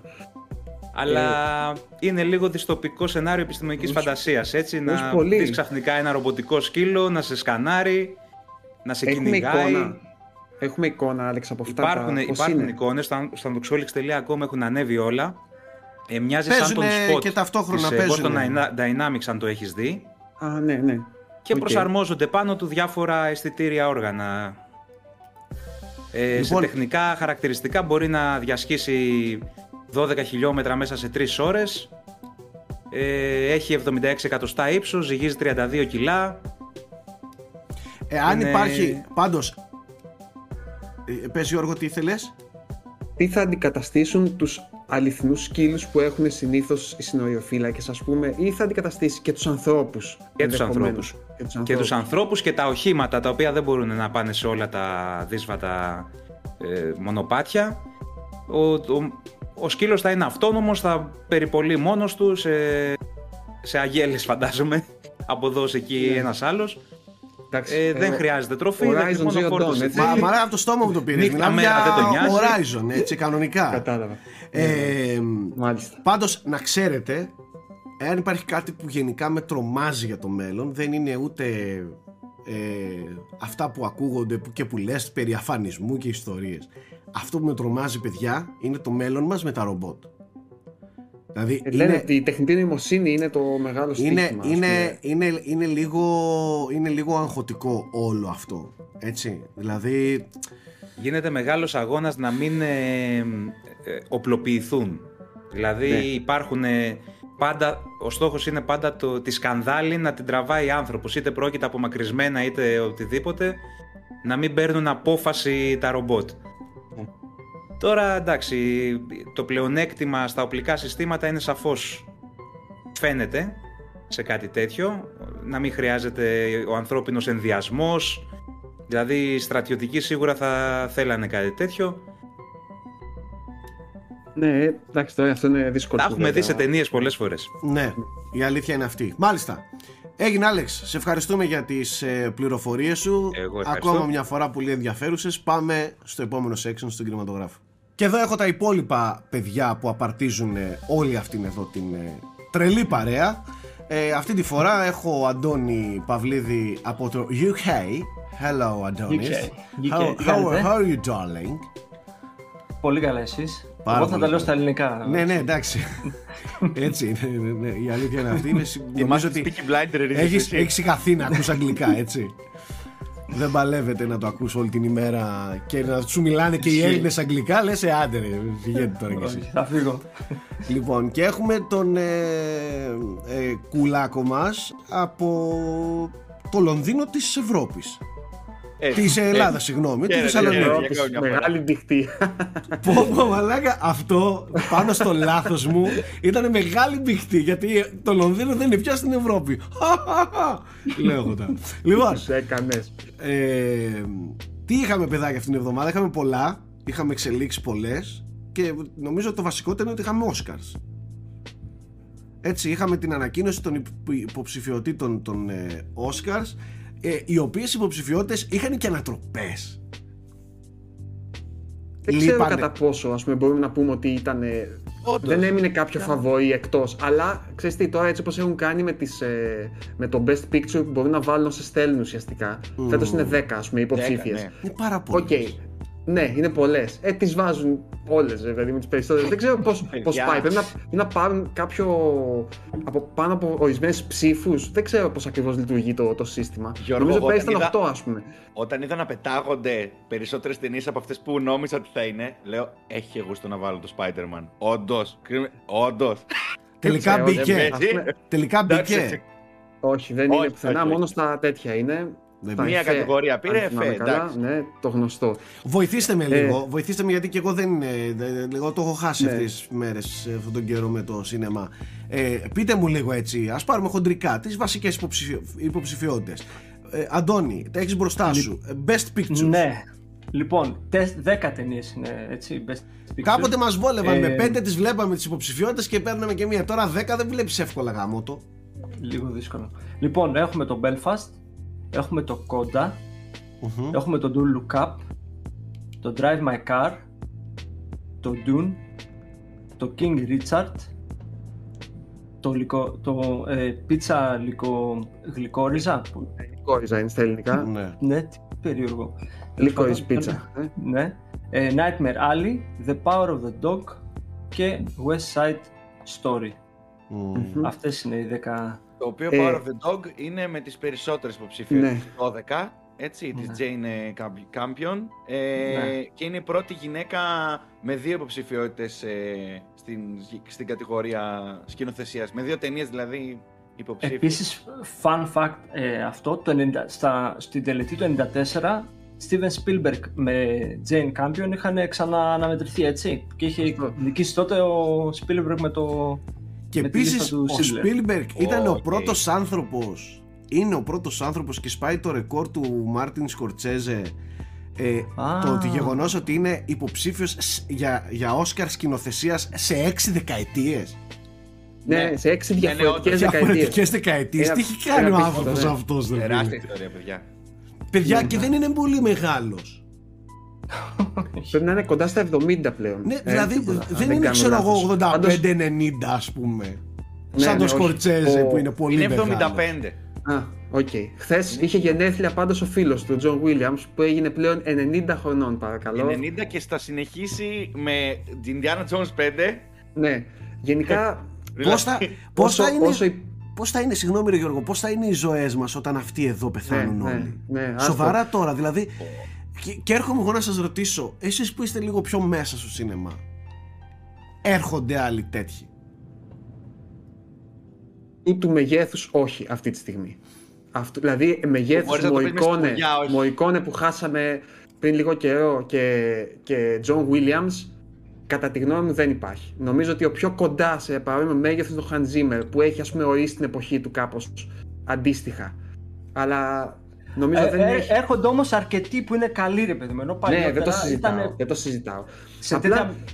Ξέρεις τι Αντώνη, συγγνώμη που σε διακόπτω. Να πούμε λίγο ότι είναι και λίγο σημείο των καιρών. Γιατί οι εποχές που αναδύθηκαν αυτοί ήταν και η εποχή που άλλαξε η κινηματογραφική μουσική. Δηλαδή ε, που ξεφύγαμε από την κλασική που είχαν οι πιο την κλασική ζουσα ας πούμε προσέγγιση και πήγαμε σε πιο πειραματικά πράγματα, αναδύθηκαν ναι. τα θέματα, αναδύθηκε η μελωδία. Ε, αυτοί ουσιαστικά μαζί με ο Μωρικόν ας πούμε και ο, και ο Williams έχτισαν αυτό που λέμε κινηματογραφικό θέμα. Αυτό που θυμάσαι, αυτό που σιγοτραγουδάς όταν βγαίνεις από την αίθουσα. Έχτισε τον όρο σκορ. Έτσι, χτίσανε τον όρο σκορ. Εντάξει, ναι, ok. Okay. Ας πούμε ότι πήγαν και πιο πριν σπουδαίοι συνθέτες, έτσι. Ε, τώρα ο Μπέρναρτ Χέρμαν, ας πούμε, στο, στο Psycho είναι εκπληκτικός. Ναι, ναι, σε, ναι. σε όλα του Hitchcock που λέει ο λόγος, όπως και στο Taxi Driver. Απλά είχαν και μια άλλη νοοτροπία. Οι περισσότεροι από αυτούς ήταν κλασικής σχολής. Δηλαδή ήταν συνθέτες, ξέρω εγώ, μουσικοσυνθέτες που ήξεραν κλασική μουσική και περνούσαν στον κινηματογράφο. Μετά από, από το 60 και το 70 που αρχίζει και μπαίνει jazz ή rock μέσα, ο ήχος του κινηματογράφου αλλάζει εντελώς. Δηλαδή από εκείνο που αρχίζεις και βλέπεις πειραματικά πράγματα βλέπεις τους ήχους του Μωρικόνε, ας πούμε, που, με τα μουσικά όργανα που είναι εντελώς μακριά από την κλασική προσέγγιση. Ναι. Τέλος πάντων. Βέβαια, εγώ δεν μιλούσα μόνο για music, δεν μιλούσα μόνο για συνθέτες, μιλούσα γενικά για ονόματα τύπους σκηνοθέτες όπως είναι Σκορτσέζο. Ναι, ναι, ναι.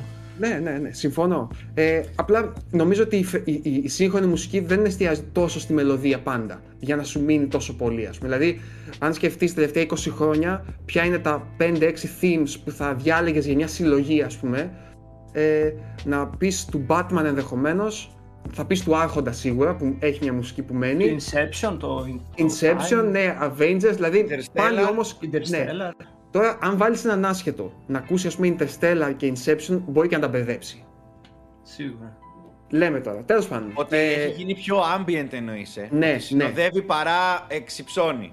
Μπράβο. Ε, ε, ναι, ας πούμε, δεν ξέρω αν εξυψώνει, γι' αυτό είναι, ναι, είναι και λίγο προσωπικό. Αλλά, ναι, να... αλλά ναι, υπάρχει πιο πειραματικό πλέον κομμάτι στη μουσική που Α πούμε, υπάρχουν και ταινίες που έχουν μόνο ambient ήχο. Ήταν... Ναι, ο Γιώργο Χάνσον, ας πούμε, είναι εντελώς πειραματικός. Δεν είναι για να ακούγεται ευχάριστα εκτός της ταινίας. Δεν είναι αυτός ο σκοπός της. Τέλος πάντων. Για σένα, εγώ ακούω full Johansson στο, στο spot. Εννοείται. Ε, ξέρω ότι. Α, αλήθεια, εγώ δεν το προτιμάω πούμε, ιδιαίτερα. Ξέρω ότι Εσύ είσαι πιο πολύ της μουσικής, πιο πολύ της μελωδίας. Το έχω καταλάβει στο, στα soundtracks. Εγώ είμαι λίγο του ambient. Ναι, ναι, ναι. Δηλαδή μου αρέσει να ακούω ε... το soundtrack του Dune, ας πούμε, το έχω σακατέψει. Mm. Του, Bla... του Blade Runner, του μέχρι και του τέτοιου έχω ακούσει πάρα πολύ που είναι τέρμα ambient. Ε, πες το ρε, Σικάριο δηλαδή ναι. που είναι πιο, ναι, ναι. πιο βαθύς ε, ambient ήχος. Ενδιαφέρον. Ε, να πούμε και τη σκηνοθεσία αφού είπε ο Σάκης για τον Spielberg ο οποίος είναι ανάμεσα στους σκηνοθέτες. Οι υπόλοιποι ποιοι είναι Αντώνη, η Jane Campion που είπες πριν. Jane Campion, Paul ε, Thomas Anderson ε, ο Χαμαγκούτσι με το Drive My Car, Drive My Car. Kenneth Branagh με το Belfast. Ε, Belfast και ο Spielberg με το West Side Story. Ε, Αυτή είναι η πεντάδα. Λένε, Σάκη, ότι φέτος μάλλον θα είναι η χρονιά του Netflix. Μάλλον δηλαδή η Jane Campion και το Power of the Dog μάλλον πάει για νίκη στις μεγάλες κατηγορίες. Mm. Ε, εντάξει, ήταν θέμα χρόνου, θα πω εγώ, να συμβεί και κάτι τέτοιο. Δυστυχώς δεν Νομίζω το έχω δει για να έχω άποψη για το αν αξίζει ή δεν αξίζει, οπότε δεν μπορώ να σας βοηθήσω ε, σε αυτή την κουβέντα. Ναι. Κοίτα, πάντα τώρα σε αυτά τα βραβεία το να κάνεις σύγκριση είναι λίγο δύσκολο. Όντως. Ε, είναι μια πολύ καλή ταινία. Πάντως δεν θα στεναχωρηθώ αν το πάει. Να κάνω μια ερώτηση. Και εγώ, Γιώργο, επειδή την έχω δει κιόλας και εγώ δεν θα στεναχωρηθώ, αλλά θέλω για να το πω στα σίγουρα πρέπει να τις δω, ρε παιδί μου, ναι, όλες όπως κάνω κάθε χρονιά, ας πούμε. Θέλω να, ναι. Και να πω ότι ξέρεις τι, βάσει των γούστων μου, ε, άντε το πάρει, ξέρω εγώ. Άντε θα, θα είμαι χαρούμενος. Θέλω να κάνω μια παρατήρηση και θέλω να μου πείτε αν έχω δίκιο ή έχω άδικο. Ή είναι απλά στο δικό μου το κεφάλι. Τα τελευταία χρόνια και δει την τελευταία διετία, τριετία, η οποία δεν ξέρω αν σε αυτό οφείλεται η πανδημία. Δεν, δεν νιώθετε ότι λείπουν τα μεγάλα ονόματα. Δηλαδή λείπουν. Και όταν λέω blockbuster, δεν, δεν εννοώ με την παραδοσιακή έννοια blockbuster. Ε, gladiator και άρχοντα των δαχτυλιδιών. Να. Δεν νιώθω ότι υπάρχει έτσι ένας βαρύς ανταγωνισμός από πολύ καλές ταινίες. Από μεγάλα έτσι ονόματα. Ξέρεις τι νομίζω ότι φταίει σε αυτό; Ότι γενικά ο θεσμός των Όσκαρ τα τελευταία, ειδικά με την πανδημία κιόλας, έχει λίγο σαν show, έχει φθήρει.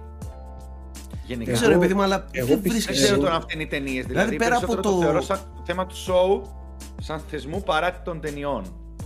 Ότι δηλαδή υπάρχουν καλές ταινίες και ονόματα κτλ. Π.χ. φέτος έχουμε πάλι ταινία με Ντικάπριο, ξέρω εγώ, στα, στα Oscars. Ε, δεν λείπουν νομίζω τα ονόματα όσο περισσότερο θεσμός. Ονόματα δηλαδή, τα λέω δεν εννοώ ηθοποιών.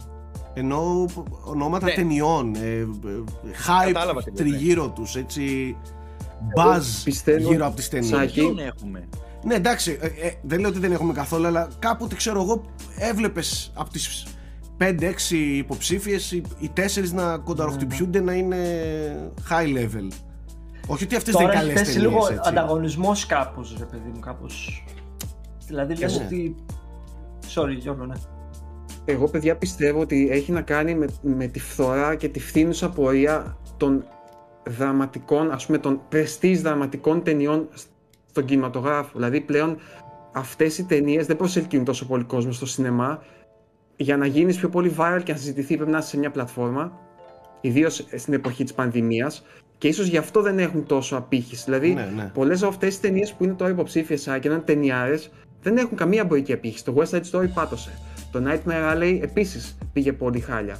Και ε, το ξέραν και οι ίδιοι κιόλας και το είπανε και, ναι, ο, δηλαδή, και ο Del Ε, νομίζω ότι ο λόγος που δεν ακούγονται τόσο είναι επειδή δεν είναι ταινίες που βλέπει ο κόσμος τόσο πολύ. Ναι, ναι. Δεν συζητιούνται δηλαδή, καταλαβέ.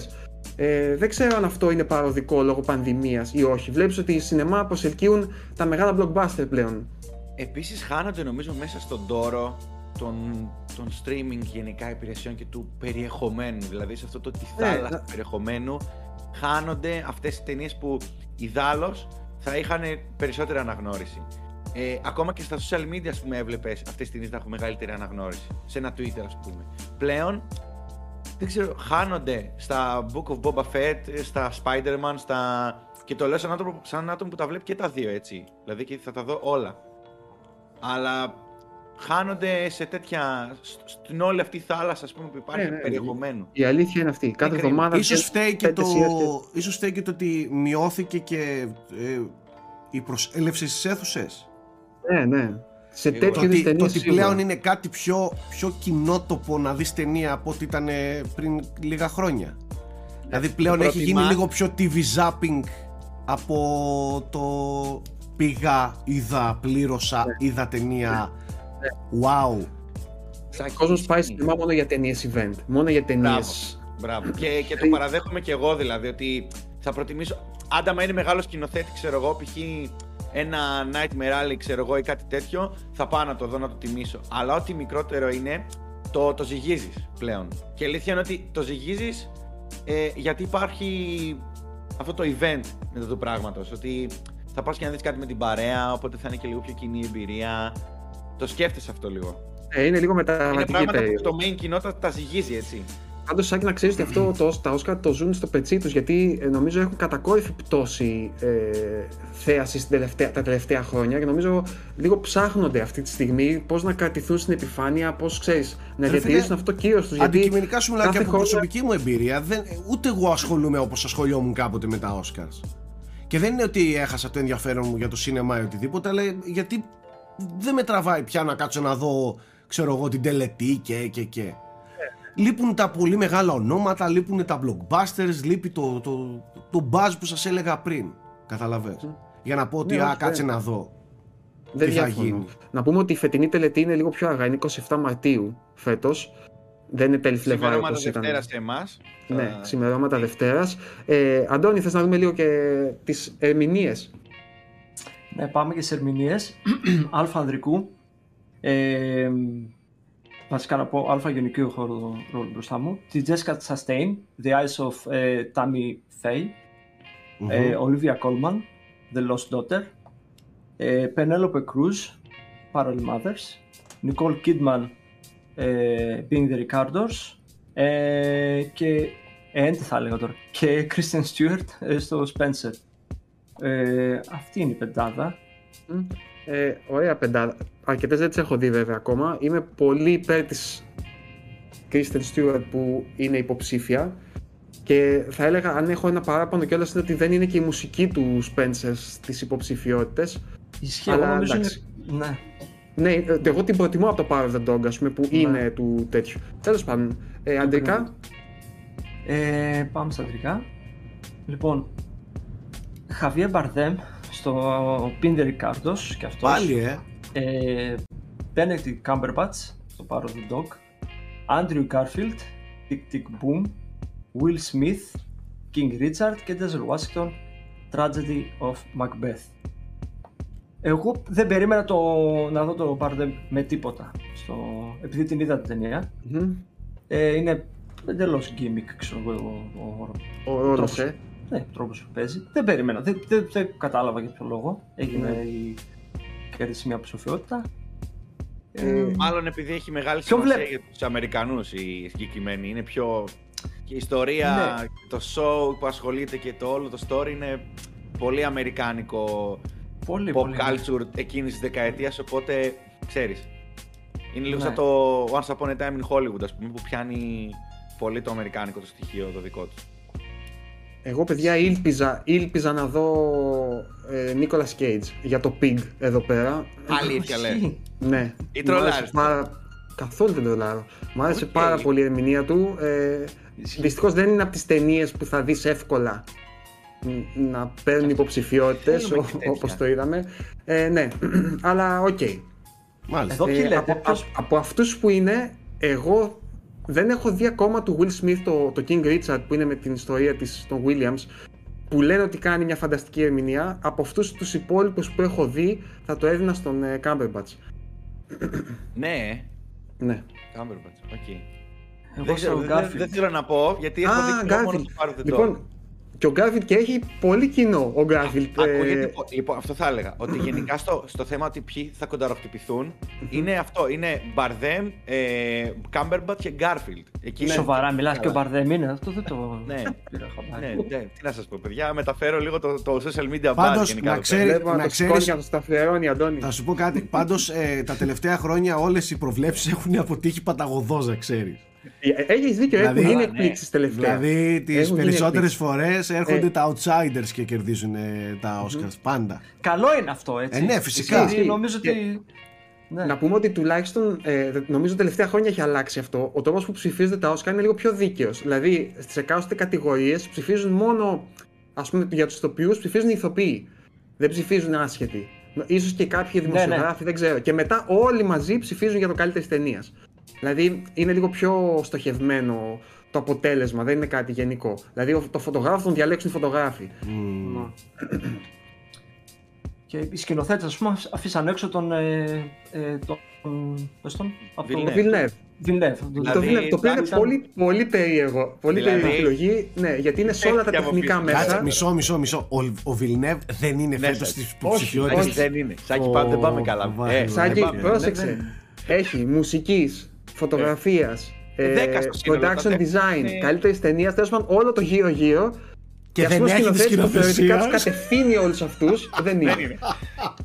δηλαδή ήταν, ήταν λίγο να, να ξέρεις ε. κάτι τέτοια, ας πούμε. Ε, είναι που, που λες ρε γαμώτο, εντάξει, εγώ δεν σου λέω να το κερδίσει. Αλλά τώρα ούτε καν υποψήφιος ο Βιλνέβ για τον Dune, ας πούμε. Δηλαδή είναι αστείο, ρε παιδιά. Το Dune, έτσι. Το Dune είναι, είναι αστείο, ας πούμε. Το λέμε για τα επόμενα 10 χρόνια, ας πούμε. Είναι αστείο, είναι αστείο. Είναι αστείο και εδώ είναι που αρχίζεις και αμφισβητείς πολλά τέλος πάντων, αλλά ok. Okay. Αλλά ήταν απ' έξω, έτσι να πούμε, ας πούμε, και άλλα ονόματα που περίμενε. Ας πούμε, λέγανε πολύ ακούστηκε γιατί δεν μπήκε η Lady Gaga στο. Ε, σε μια υποψηφιότητα για το House of Gucci, ας πούμε. House of Gucci, ναι. Ναι, που δεν, ξέ, δεν την έχω. Παιδιά, δεν την έχω την ταινία. Τώρα μεταφέρω έτσι γενικά. Εγώ έχω ακούσει πολύ καλά λόγια για την Gaga πάντως. Πώς; Ούτε εγώ την έχω δει, αλλά έχω ακούσει πάρα πολύ καλά λόγια για την ερμηνεία Για- της. Και εγώ, εγώ την είδα και ήταν πολύ Εμένα η καλή. Gaga μ' αρέσει- Εμένα η Gaga μ' άρεσε από το Star is Born. Θα πω, από εκεί μου άρεσε πάρα πολύ. Οπότε, Σάκη δεν μπήκε το Green Knight πουθενά. Ναι. Σάκη, Α, Green Knight. Ναι, εντάξει, δεν το Α, και περίμενα. ταινία, Δεν περίμενα και να λίγο μπει, να σου κάλλιστα πω. να Δεν είναι είναι, δεν είναι φωτογραφίας ταινία, μέσα, ας δεν πούμε, είναι και ταινία που production εύκολα design. θα, θα μαγνητήσει τα βλέμματα ή θα μπει, ξέρω εγώ, εκεί πέρα μέσα. Ε, αναμενόμενο ένα- για εμένα, ναι. Ε, ένα ακόμα.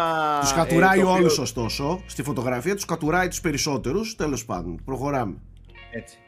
Ε, ένα ακόμα το οποίο ε, είναι το, ε, το Friend Dispatch, Γιώργο. Ναι, ναι, που δεν, είναι- δεν είναι πουθενά. Δηλαδή, Τίποτα, θεωρώ δεν ότι production design, ας πούμε, ιδίως θα μπορούσε πολύ εύκολα να είναι. Δεν σου λέω τώρα μουσικής και τα λοιπά και σκηνοθεσίας, αλλά production design θα μπορούσε πολύ εύκολα να είναι. Τέλος πάντων, εντάξει, οκ. Να σου πω κάτι.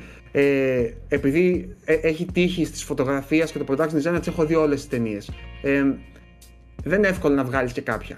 Δηλαδή είναι, είναι όντως όλες πολύ καλές στον τομέα τους. Οκ, γιατί από τη να στιγμή μην που είναι βάλουμε πέντε, ναι, αυτό. Από τη στιγμή που είναι πέντε είναι δημιουργούνται παιδιά. αδικίες, γιατί δεν είναι μόνο πέντε καλές ταινίες στον τομέα, έχει Ναι, κι ναι. άλλες. Αλλά οκ, τώρα τι να κάνουμε. Ίσως έχει να κάνει και με το τι είδαν οι περισσότεροι, όχι μόνο. Γιατί δεν πιστεύω να τα βλέπουν όλοι όλα. Παίζει και αυτό, παιδιά. Θες να μου πεις δηλαδή ότι όλοι φέτος είδαν το Drive My Car; δεν Ε, έχει κοίτα, κανένα ότι και πριν το αναφέρεις εδώ μεταξύ μας. αλήθεια λες. Έχει, Αλήθεια. κάνει μεγάλο, έχει κάνει μεγάλο θόρυβο το Drive My Car. Και μάλιστα, και ξαναλέω, ο συγκεκριμένος σκηνοθέτης έχει δύο ταινίες φέτος. Η δεύτερη Ναι. είναι εξίσου καλή, που λέγεται Wheel of Fortune and Fantasy. Ε, είναι εκπληκτικό. Το Drive My Car δεν το έχω δει ακόμα, δυστυχώς. Ε, ανυπομονώ όμως. Το οποίο είναι ένα, από ό,τι ξέρω, ένα slow burn, δυόμιση ώρες movie, ε, τε- road, Road movie. movie. Road movie, ναι. Ο, ο Αντώνης το έχει δει και του άρεσε Ναι, ναι, πάρα όχι, πολύ, είναι, έτσι δεν είναι. είναι πολύ ωραίο. Πάντως ούτε αυτό το φανταζόμουν ότι θα βρισκόταν στο. Να ξέρεις ότι δηλαδή, γι' αυτό, γι' αυτό ακούγεται, Αντώνη, ότι μπορεί να κάνει την τεράστια έκπληξη, ενδεχομένως. Ναι. Θα Για να φανεί. Για να δούμε. Το οποίο είναι υποψήφιο και στο ξενόγλωσσο. Ο, ναι. Ναι, στην καλύτερη διεθνή. Εκεί το έβλεπα, εκεί το, το έβλεπα. Ότι δεν Ναι, υπήρχε διεθνή, να σωστά. μην Μην είναι. λέμε Στο- ξενόγλωσσο. Στο καλύτερη ταινία δεν το περίμενα. Περίμενα να είναι το Dune. Το, το Dune λέω. Ε, περίμενα να είναι κάποιο άλλο. Ε, Μάλιστα. πάντως φέτος Σφήνωσε έκανε εκεί, μπήκε. Δώρο, γενικά έκανε δώρο και σαν streaming υπηρεσία η Apple που έχει και το Tragedy of Macbeth και το Coda που είναι. Λένε ας πούμε ότι είναι, Α. φέτος ήταν η χρονιά που αναγνωρίστηκε και το Apple TV. Έτσι. Ναι, εγώ Α. περίμενα να δω. Sorry, cool. Περίμενα να δω την ε, McDormand, ας πούμε, στο. Μπράβο, Μπράβο. κι εγώ. Κι εγώ την Μπράβο. περίμενα. Αλλά, αλλά νομίζω ότι κα, κάνανε ε, campaign, ας πούμε, για, να, για το ε, Α' γυναικείου ρόλου και εκεί δεν χώρεσε. Α, οκ. Ε, κάτι τέτοιο είχα ακούσει. Ναι, ναι. Ε, Αλλά του, Ε, κάτσε, για ποια ταινία της; για το Macbeth. Παίζει και Για στο το Macbeth. Α, για το Macbeth, είπα κι εγώ. Τι χάνω. Οκ. Αυτά προς το παρόν. Για τα Μάλιστα. Oscar θα τα πούμε αναλυτικά όταν Αναλυτικά έρθει η όταν ώρα έρθει η ώρα, πάλι. ναι, ναι, Θα ναι. έχουμε δει και τις ταινίες μέχρι τότε, ελπίζω όλοι. Ε, πάμε λίγο κούλι στα των σειρών της επικαιρότητας. Θέλω να μου πεις πολύ σύντομα, επειδή δεν έχει ολοκληρωθεί ακόμα, Ναι, ποιες, ναι. ποια είναι εντυπώσεις από το Boba Fett; Λοιπόν, μέχρι στιγμής, παιδιά, σήμερα παίχτηκε και το τελευταίο το φινάλ τώρα που το γράφουμε. Είναι που προβλήθηκε το φινάλε, αλλά δεν πρόλαβα να το δω. Έχουμε δηλαδή άποψη μέχρι το έκτο, το προτελευταίο. Ε, ε, εκεί που ξεκίνησε πάρα πολύ ταπεινά, πάρα πολύ προσγειωμένα ε, να μας πει ιστορία σχετικά με τον ε, Boba Fett. Τον καλύτερο Στο χαρακτήρα του Star Wars, προχωράμε. ναι. Ε, μα- ξεκινάει και, και στα Sky. Ο πιο στο αλυταράς, Sky. ο πιο αλυταράς από όλους ήταν φίλε ο Boba Fett. Και είναι. Τελε- Ναι, αποδεικνύει, στο, στη σειρά και αποδεικνύεται ότι είναι ε, Κορλεόνε. Πολύ αλυταράς είναι, μεγάλος τσόκλανος είναι και έχει πάρα πολύ Κορλεόνε. ωραίο background ο Boba Fett. Και σου μιλάει άνθρωπος που δεν γνωρίζει πολλά από Star Wars. Ε, το, Bo- το Boba Fett πιστεύω θα σ' αρέσει το στυλάκι του. Μα, Μέχρι το ε, τέταρτο, γιατί μετά θα γίνεις πολύ Star Wars για σένα. Όχι, εντάξει, εγώ- εγώ γουστάρω Star Wars πάρα πολύ. Πόσο μάλλον ο Ε, Boba Fett. Θα πάει στο πολύ, στο, στο στυλ που ίσως μπορεί να το φουδείς πολύ έτσι ρε παιδί μου, ξέρεις, πο- στο πολύ sci-fi. Anyway, Sky πάρα πολύ, επεκτείνει το σύμπαν στο πέμπτο και στο έκτο σε τρόπους που μόνο μέχρι στιγμής ταινίες το κάνουν μέχρι τώρα ή μόνο το φινάλε του Mandalorian της δεύτερης σεζόν το έκανε. Και δεν θέλω να μπω σε spoilers, αν και πολλά κυκλοφορούν. Όχι, όχι, ήδη να μην έχουν μπεις, βγει. δεν θέλουμε, εγώ, γιατί εγώ σκοπεύω να Ναι, το ναι, δω ναι. αυτό. Όχι, όχι, δεν θα πω, δεν θα πω. Αλλά κάνει μια εξαιρετική δουλειά. Οφειλώνει κάθε φορά που πιάνει επεισόδιο Star Wars στα χέρια του και, και, και γράφει και το επεισόδιο. Κάνει τρομερή δουλειά. Είναι ένας άξιος διάδοχος και το λένε πολύ όχι μόνο εγώ της δουλειάς του Λούκας, του αυθεντικού του Star Wars, που, του hardcore του Star Wars και μαζί με τον Φαβρό, ειδικά αυτά τα δύο επεισόδια και η Bryce Dallas Howard που έκανε φοβερή δουλειά στο πέμπτο επεισόδιο, που είναι η κόρη του Ron Howard, ε, Γιώργο. Ναι, ναι, και γνωστή ηθοποιός.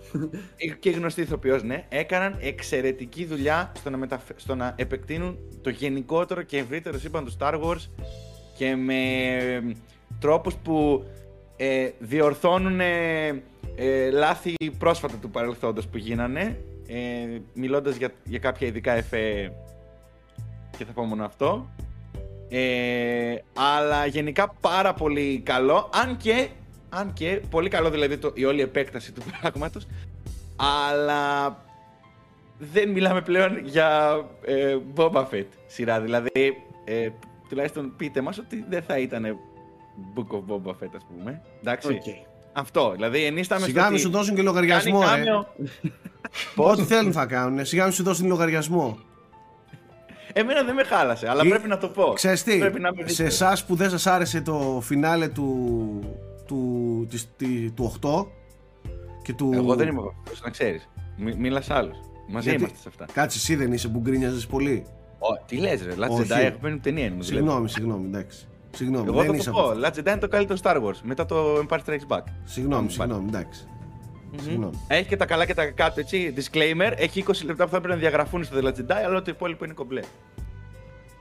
Μάλιστα. Αντώνη, ε, θέλω να κλείσουμε και με μια σειρά του Netflix που έχει μια απήχηση, μια αλφα απήχηση ας πούμε τελευταία, που είναι με zombies πάλι. Ε, έχει κάτι το έτσι δικό του να δώσει στο κουρασμένο αυτό είδος. Αυτό, έτσι θα ξεκινήσω, ότι δηλαδή παίρνουν κάτι το οποίο όπως το λες είναι κουρασμένο είναι ε, δηλαδή γερασμένο το... πολύ, γερασμένο το, το Γερασ... κακογερασμένο όπως θέλεις ναι, ναι, ναι, και, και έρχονται αυτοί και κάνουν με μια φρέσκια έτσι ματιά ε, το, ναι, εμένα μου άρεσε πολύ. Δηλαδή ήταν. Να πούμε ότι μιλάμε για το All of Us Are Dead. All of έτσι, Us Are Dead. Κορεάτικη σειρά ναι. με zombies, αλλά. Δε... Νότιο κορεάτικη να... σειρά. Νότιο κορεάτικης. Νότιο κορεάτικη, ναι. Δεν ξέρω, δηλαδή δεν, φαντάζομαι, δεν, μπορώ, δεν μπορώ να φανταστώ μια ε, παραγωγή Ηνωμένων Πολιτειών, ας πούμε, να, κάνει, να έπαιρνε αυτό το. έτσι ακριβώς όπως είναι την ιστορία και να μας την παρουσιάζει. το remake του Train to Busan. Ξέρεις, τι άκουσα, ξέρεις τι άκουσα, Αντώνη; Άκουσα ότι τα ζόμπι είναι πολύ ανατρεπτικά σε σχέση με αυτό που έχουμε συνηθίσει να βλέπουμε σαν ζόμπι. Πιο γρήγορα, πιο aggressive, πιο έξυπνα. Θυμίζει πιο... λίγο 28 μέρες. Ε, μπράβο, μπράβο, ναι. Είναι τα ευρωπαϊκά ζόμπι. Τα, ναι, τα βρετανικά, αυτά, ναι, τσακάλια. Τα δυτικά ζόμπι ναι, είναι, πιο ζόμπι. Ναι. είναι πιο ζόμπι.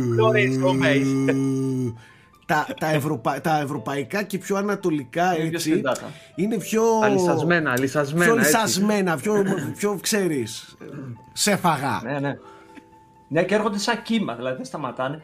Όχι, είναι πολύ ωραίο και, έχει, και σου περνάει αυτή την αίσθηση της ε, ανασφάλεια. Δεν, δεν ξέρεις ποιος θα τη βγάλει καθαρή, ας πούμε, όχι mm. τέλος της σεζόν, τέλος του επεισοδίου. Μ' αρέσει εμένα αυτό που βλέπω, τέτοια πράγματα. Αυτό που ακούω. Ήταν πολύ φρέσκο. Δεν το περίμενα. Εγώ λέω πω από τώρα τι, Αντώνη, τι θα μας είναι στο στυλ του Train του Busan η αγωνία αυτή και το... Ναι. Είναι σε αυτό το ναι. στυλ. Okay. Ναι, Γιατί κάπου, κάπου εκεί θα είναι. Κάπου εκεί θα είναι. Ναι. ναι. Φαίνεται κιόλας. Ναι, τώρα, ναι. Άμα κάνουν ακόμα 10 τέτοια, εννοείται πως και θα αρχίσει να το βαριέσει και αυτό το στυλ, το καινούργιο που ναι. έχουν αλλά έχουν αυτή τη φρέσκα τη ματιά που... Mm-hmm. Πόσα επεισόδια είναι, Αντώνη; είναι 12, ήταν, ήταν πολλά νομίζω. Mm, όντως. Και είναι 45 λεπτά. Ναι, ξεφεύγουν, πηγαίνουν και 60 λεπτά κάποια. Όπα, ε. Ναι.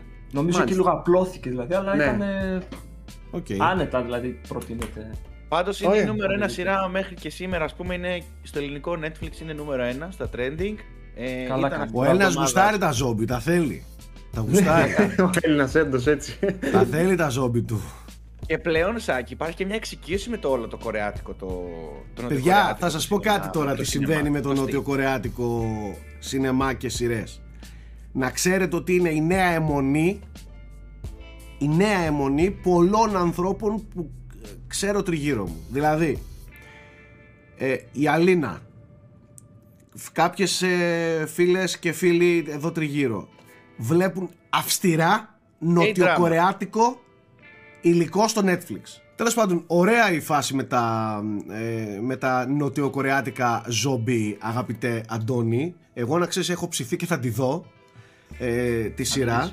Ε, γιατί είμαι κι εγώ ένας από αυτούς που γουστάρουν πάρα πολύ τα ζόμπι ε, γενικά. τώρα, τι θέλω εγώ, θέλω να πάμε στην πρώτη της εβδομάδας και στην πρώτη της εβδομάδας έχω κάτι λίγο ιδιαίτερο. Θέλω να σας μιλήσω, ε, το έχει και ο Γιώργος, ε, εδώ και καιρό το χρησιμοποιεί, χρησιμοποιώ και εγώ τελευταία, ε, το Sinobo. Θέλω να σας μιλήσω λίγο για το Sinobo ε, και η πρόταση είναι σχετική. Ε, είναι μια ε, ελληνική συνδρομητική πλατφόρμα σαν για αυτές που γενικά γνωρίζουμε on demand ε, η οποία παίζει παντού σε browser, σε κινητά, σε android, σε iOS, παντού τέλος πάντων, διαθέσιμη παντού ε, μάλιστα έχει και 14 μέρες δωρεάν άμα θέλετε να το δοκιμάσετε. Σε αυτήν εδώ την πλατφόρμα θα βρείτε πολύ ωραίο και ιδιαίτερο παγκόσμιο σινεμά. Ε, και πάρα πολλές ταινίες ε, τις οποίες τις ψάχνουμε από εδώ και από εκεί βρίσκονται εκεί. Ε, εγώ θέλω να μιλήσω για μια σχετική με το Σινόμπο ταινία η οποία είναι διαθέσιμη εκεί. Ε, μιλάω για το Τιτάν έτσι της ε, Ζουλιάντη Κουρνό, την οποία την είχαμε γνωρίσει στο Ρο, που είχα μιλήσει και είχα προτείνει και γίνει χαμός με την πρότασή μου με αυτή την ταινία πριν ε, λίγο καιρό. Ε, πάνω κάτω εκεί κειμενόμαστε πάλι. Ε, μιλάμε για μια πολύ ταλαντούχα σκηνοθέτηδα. Σκηνοθέτηδα, Γιώργο. Ε, ναι, σκηνοθέτηδα, σκηνοθέτηδα. Μου την είχαν πει όταν είχα πει σκηνοθέτηδα. Α το πούμε τέλος πάντων. Ε, ναι. Πολύ ταλαντούχα τέλος πάντων. Ε, η συγκεκριμένη και, και η ταινία αυτή είναι μια ιδιαίτερη πρόταση και θέλω λίγο την προσοχή σας γενικά. Δεν είναι μια πρόταση που την βλέπεις πάρα πολύ άνετα. Είναι μια πολύ σκληρή ομή ταινία. Ε, έχει αυτό το, το αποκρουστικό προσγειωμένο ε, γκορ. Ε, δεν είναι αυτό το δυτικό γκορ που ξέρεις έχουμε συνηθίσει. Είναι πιο αληθινό γκορ. Πιο, πιο πραγματικό. Body horror έτσι ναι ναι ναι έτσι πιο, πιο, πιο, πιο, πιο ρεαλιστικό ρε παιδί δεν μπορώ να το Παίζει εξηγήσω πολύ με το σώμα. Ναι. είναι ταινιάρα, είναι ταινιάρα. Ε, είναι πάρα πολύ ωραία ταινία. Ε, πολύ ανατρεπτική. Μιλάει για μια ιστορία δύο χαρακτήρων οι οποίοι έχουν χάσει κομμάτια τους και προσπαθούν μεταξύ τους να τα ενώσουν ένα πολύ, ένα πολύ παράξενο στήσιμο δεν χάνει την ανθρώπινη φύση της παρόλο που είναι εξωπραγματική παρόλο που είναι αλλού τρελή εντελώς η ταινία ε, υπάρχει εκεί πίσω μια ανθρώπινη φύση που μπορείς να, να εκτιμήσεις αρκεί να θέλεις να τη δεις ε, και ξεπεράσεις το, το, το αποκρουστικό και σκληρό ε, και δεις πιο πίσω στους χαρακτήρες ε, δεν τεράστια, σε, δεν κουραστική. Ε, θεωρώ ότι τρέχει νερό ας πούμε. Ε, και την προτείνω ανεπιφύλακτα γιατί έχει και πολύ ωραίες ερμηνείες. Ε, ε λίγο, λίγο παράξενες και λίγο ε, αλόκοτες αλλά ωραίες ερμηνείες στο σύνολό της. Φωτογραφία φανταστική. Γενικά είναι μια ταινία που προτείνω. Δύσκολη μην τη δείτε πολύ χαλαρά μην τη δείτε σαν «Α, θα βάλουμε μια ταινιούλα με popcorn να δούμε». Δεν είναι μια τέτοια ταινία. Ε, ενημερώνω απλά για να το γνωρίζετε. Και στο Συνόπα θα βρείτε πάρα πολλές σε αυτό το στυλ ε, ταινίες και όχι μόνο και ελληνικές παραγωγές και τα λοιπά. Έχει και κάτι, έχουμε και μελλοντικά κάτι σχετικά με την Παγκόσμια ημέρα κινηματογράφου ε, θα τα πούμε όμως στην πορεία ε, ωραία πραγματάκια ε, αυτά με την ε, πρόταση, αυτά και με τις υποψηφιότητες ε, των Oscars. Περιμένουμε φυσικά τα δικά σας σχόλια ε, γενικά, όχι μόνο για το κομμάτι του κινηματογράφου. Ανανεώνουμε το ραντεβού μας για τις επόμενες εκπομπές. Έρχονται ωραία πραγματάκια και εμείς είμαστε εδώ για να τα καλύψουμε όλα. Ευχαριστούμε που μείνατε μέχρι και αυτή τη στιγμή. Τα λέμε στο unboxholics.com και σε όλα τα υπόλοιπα που κάνουμε. Bye.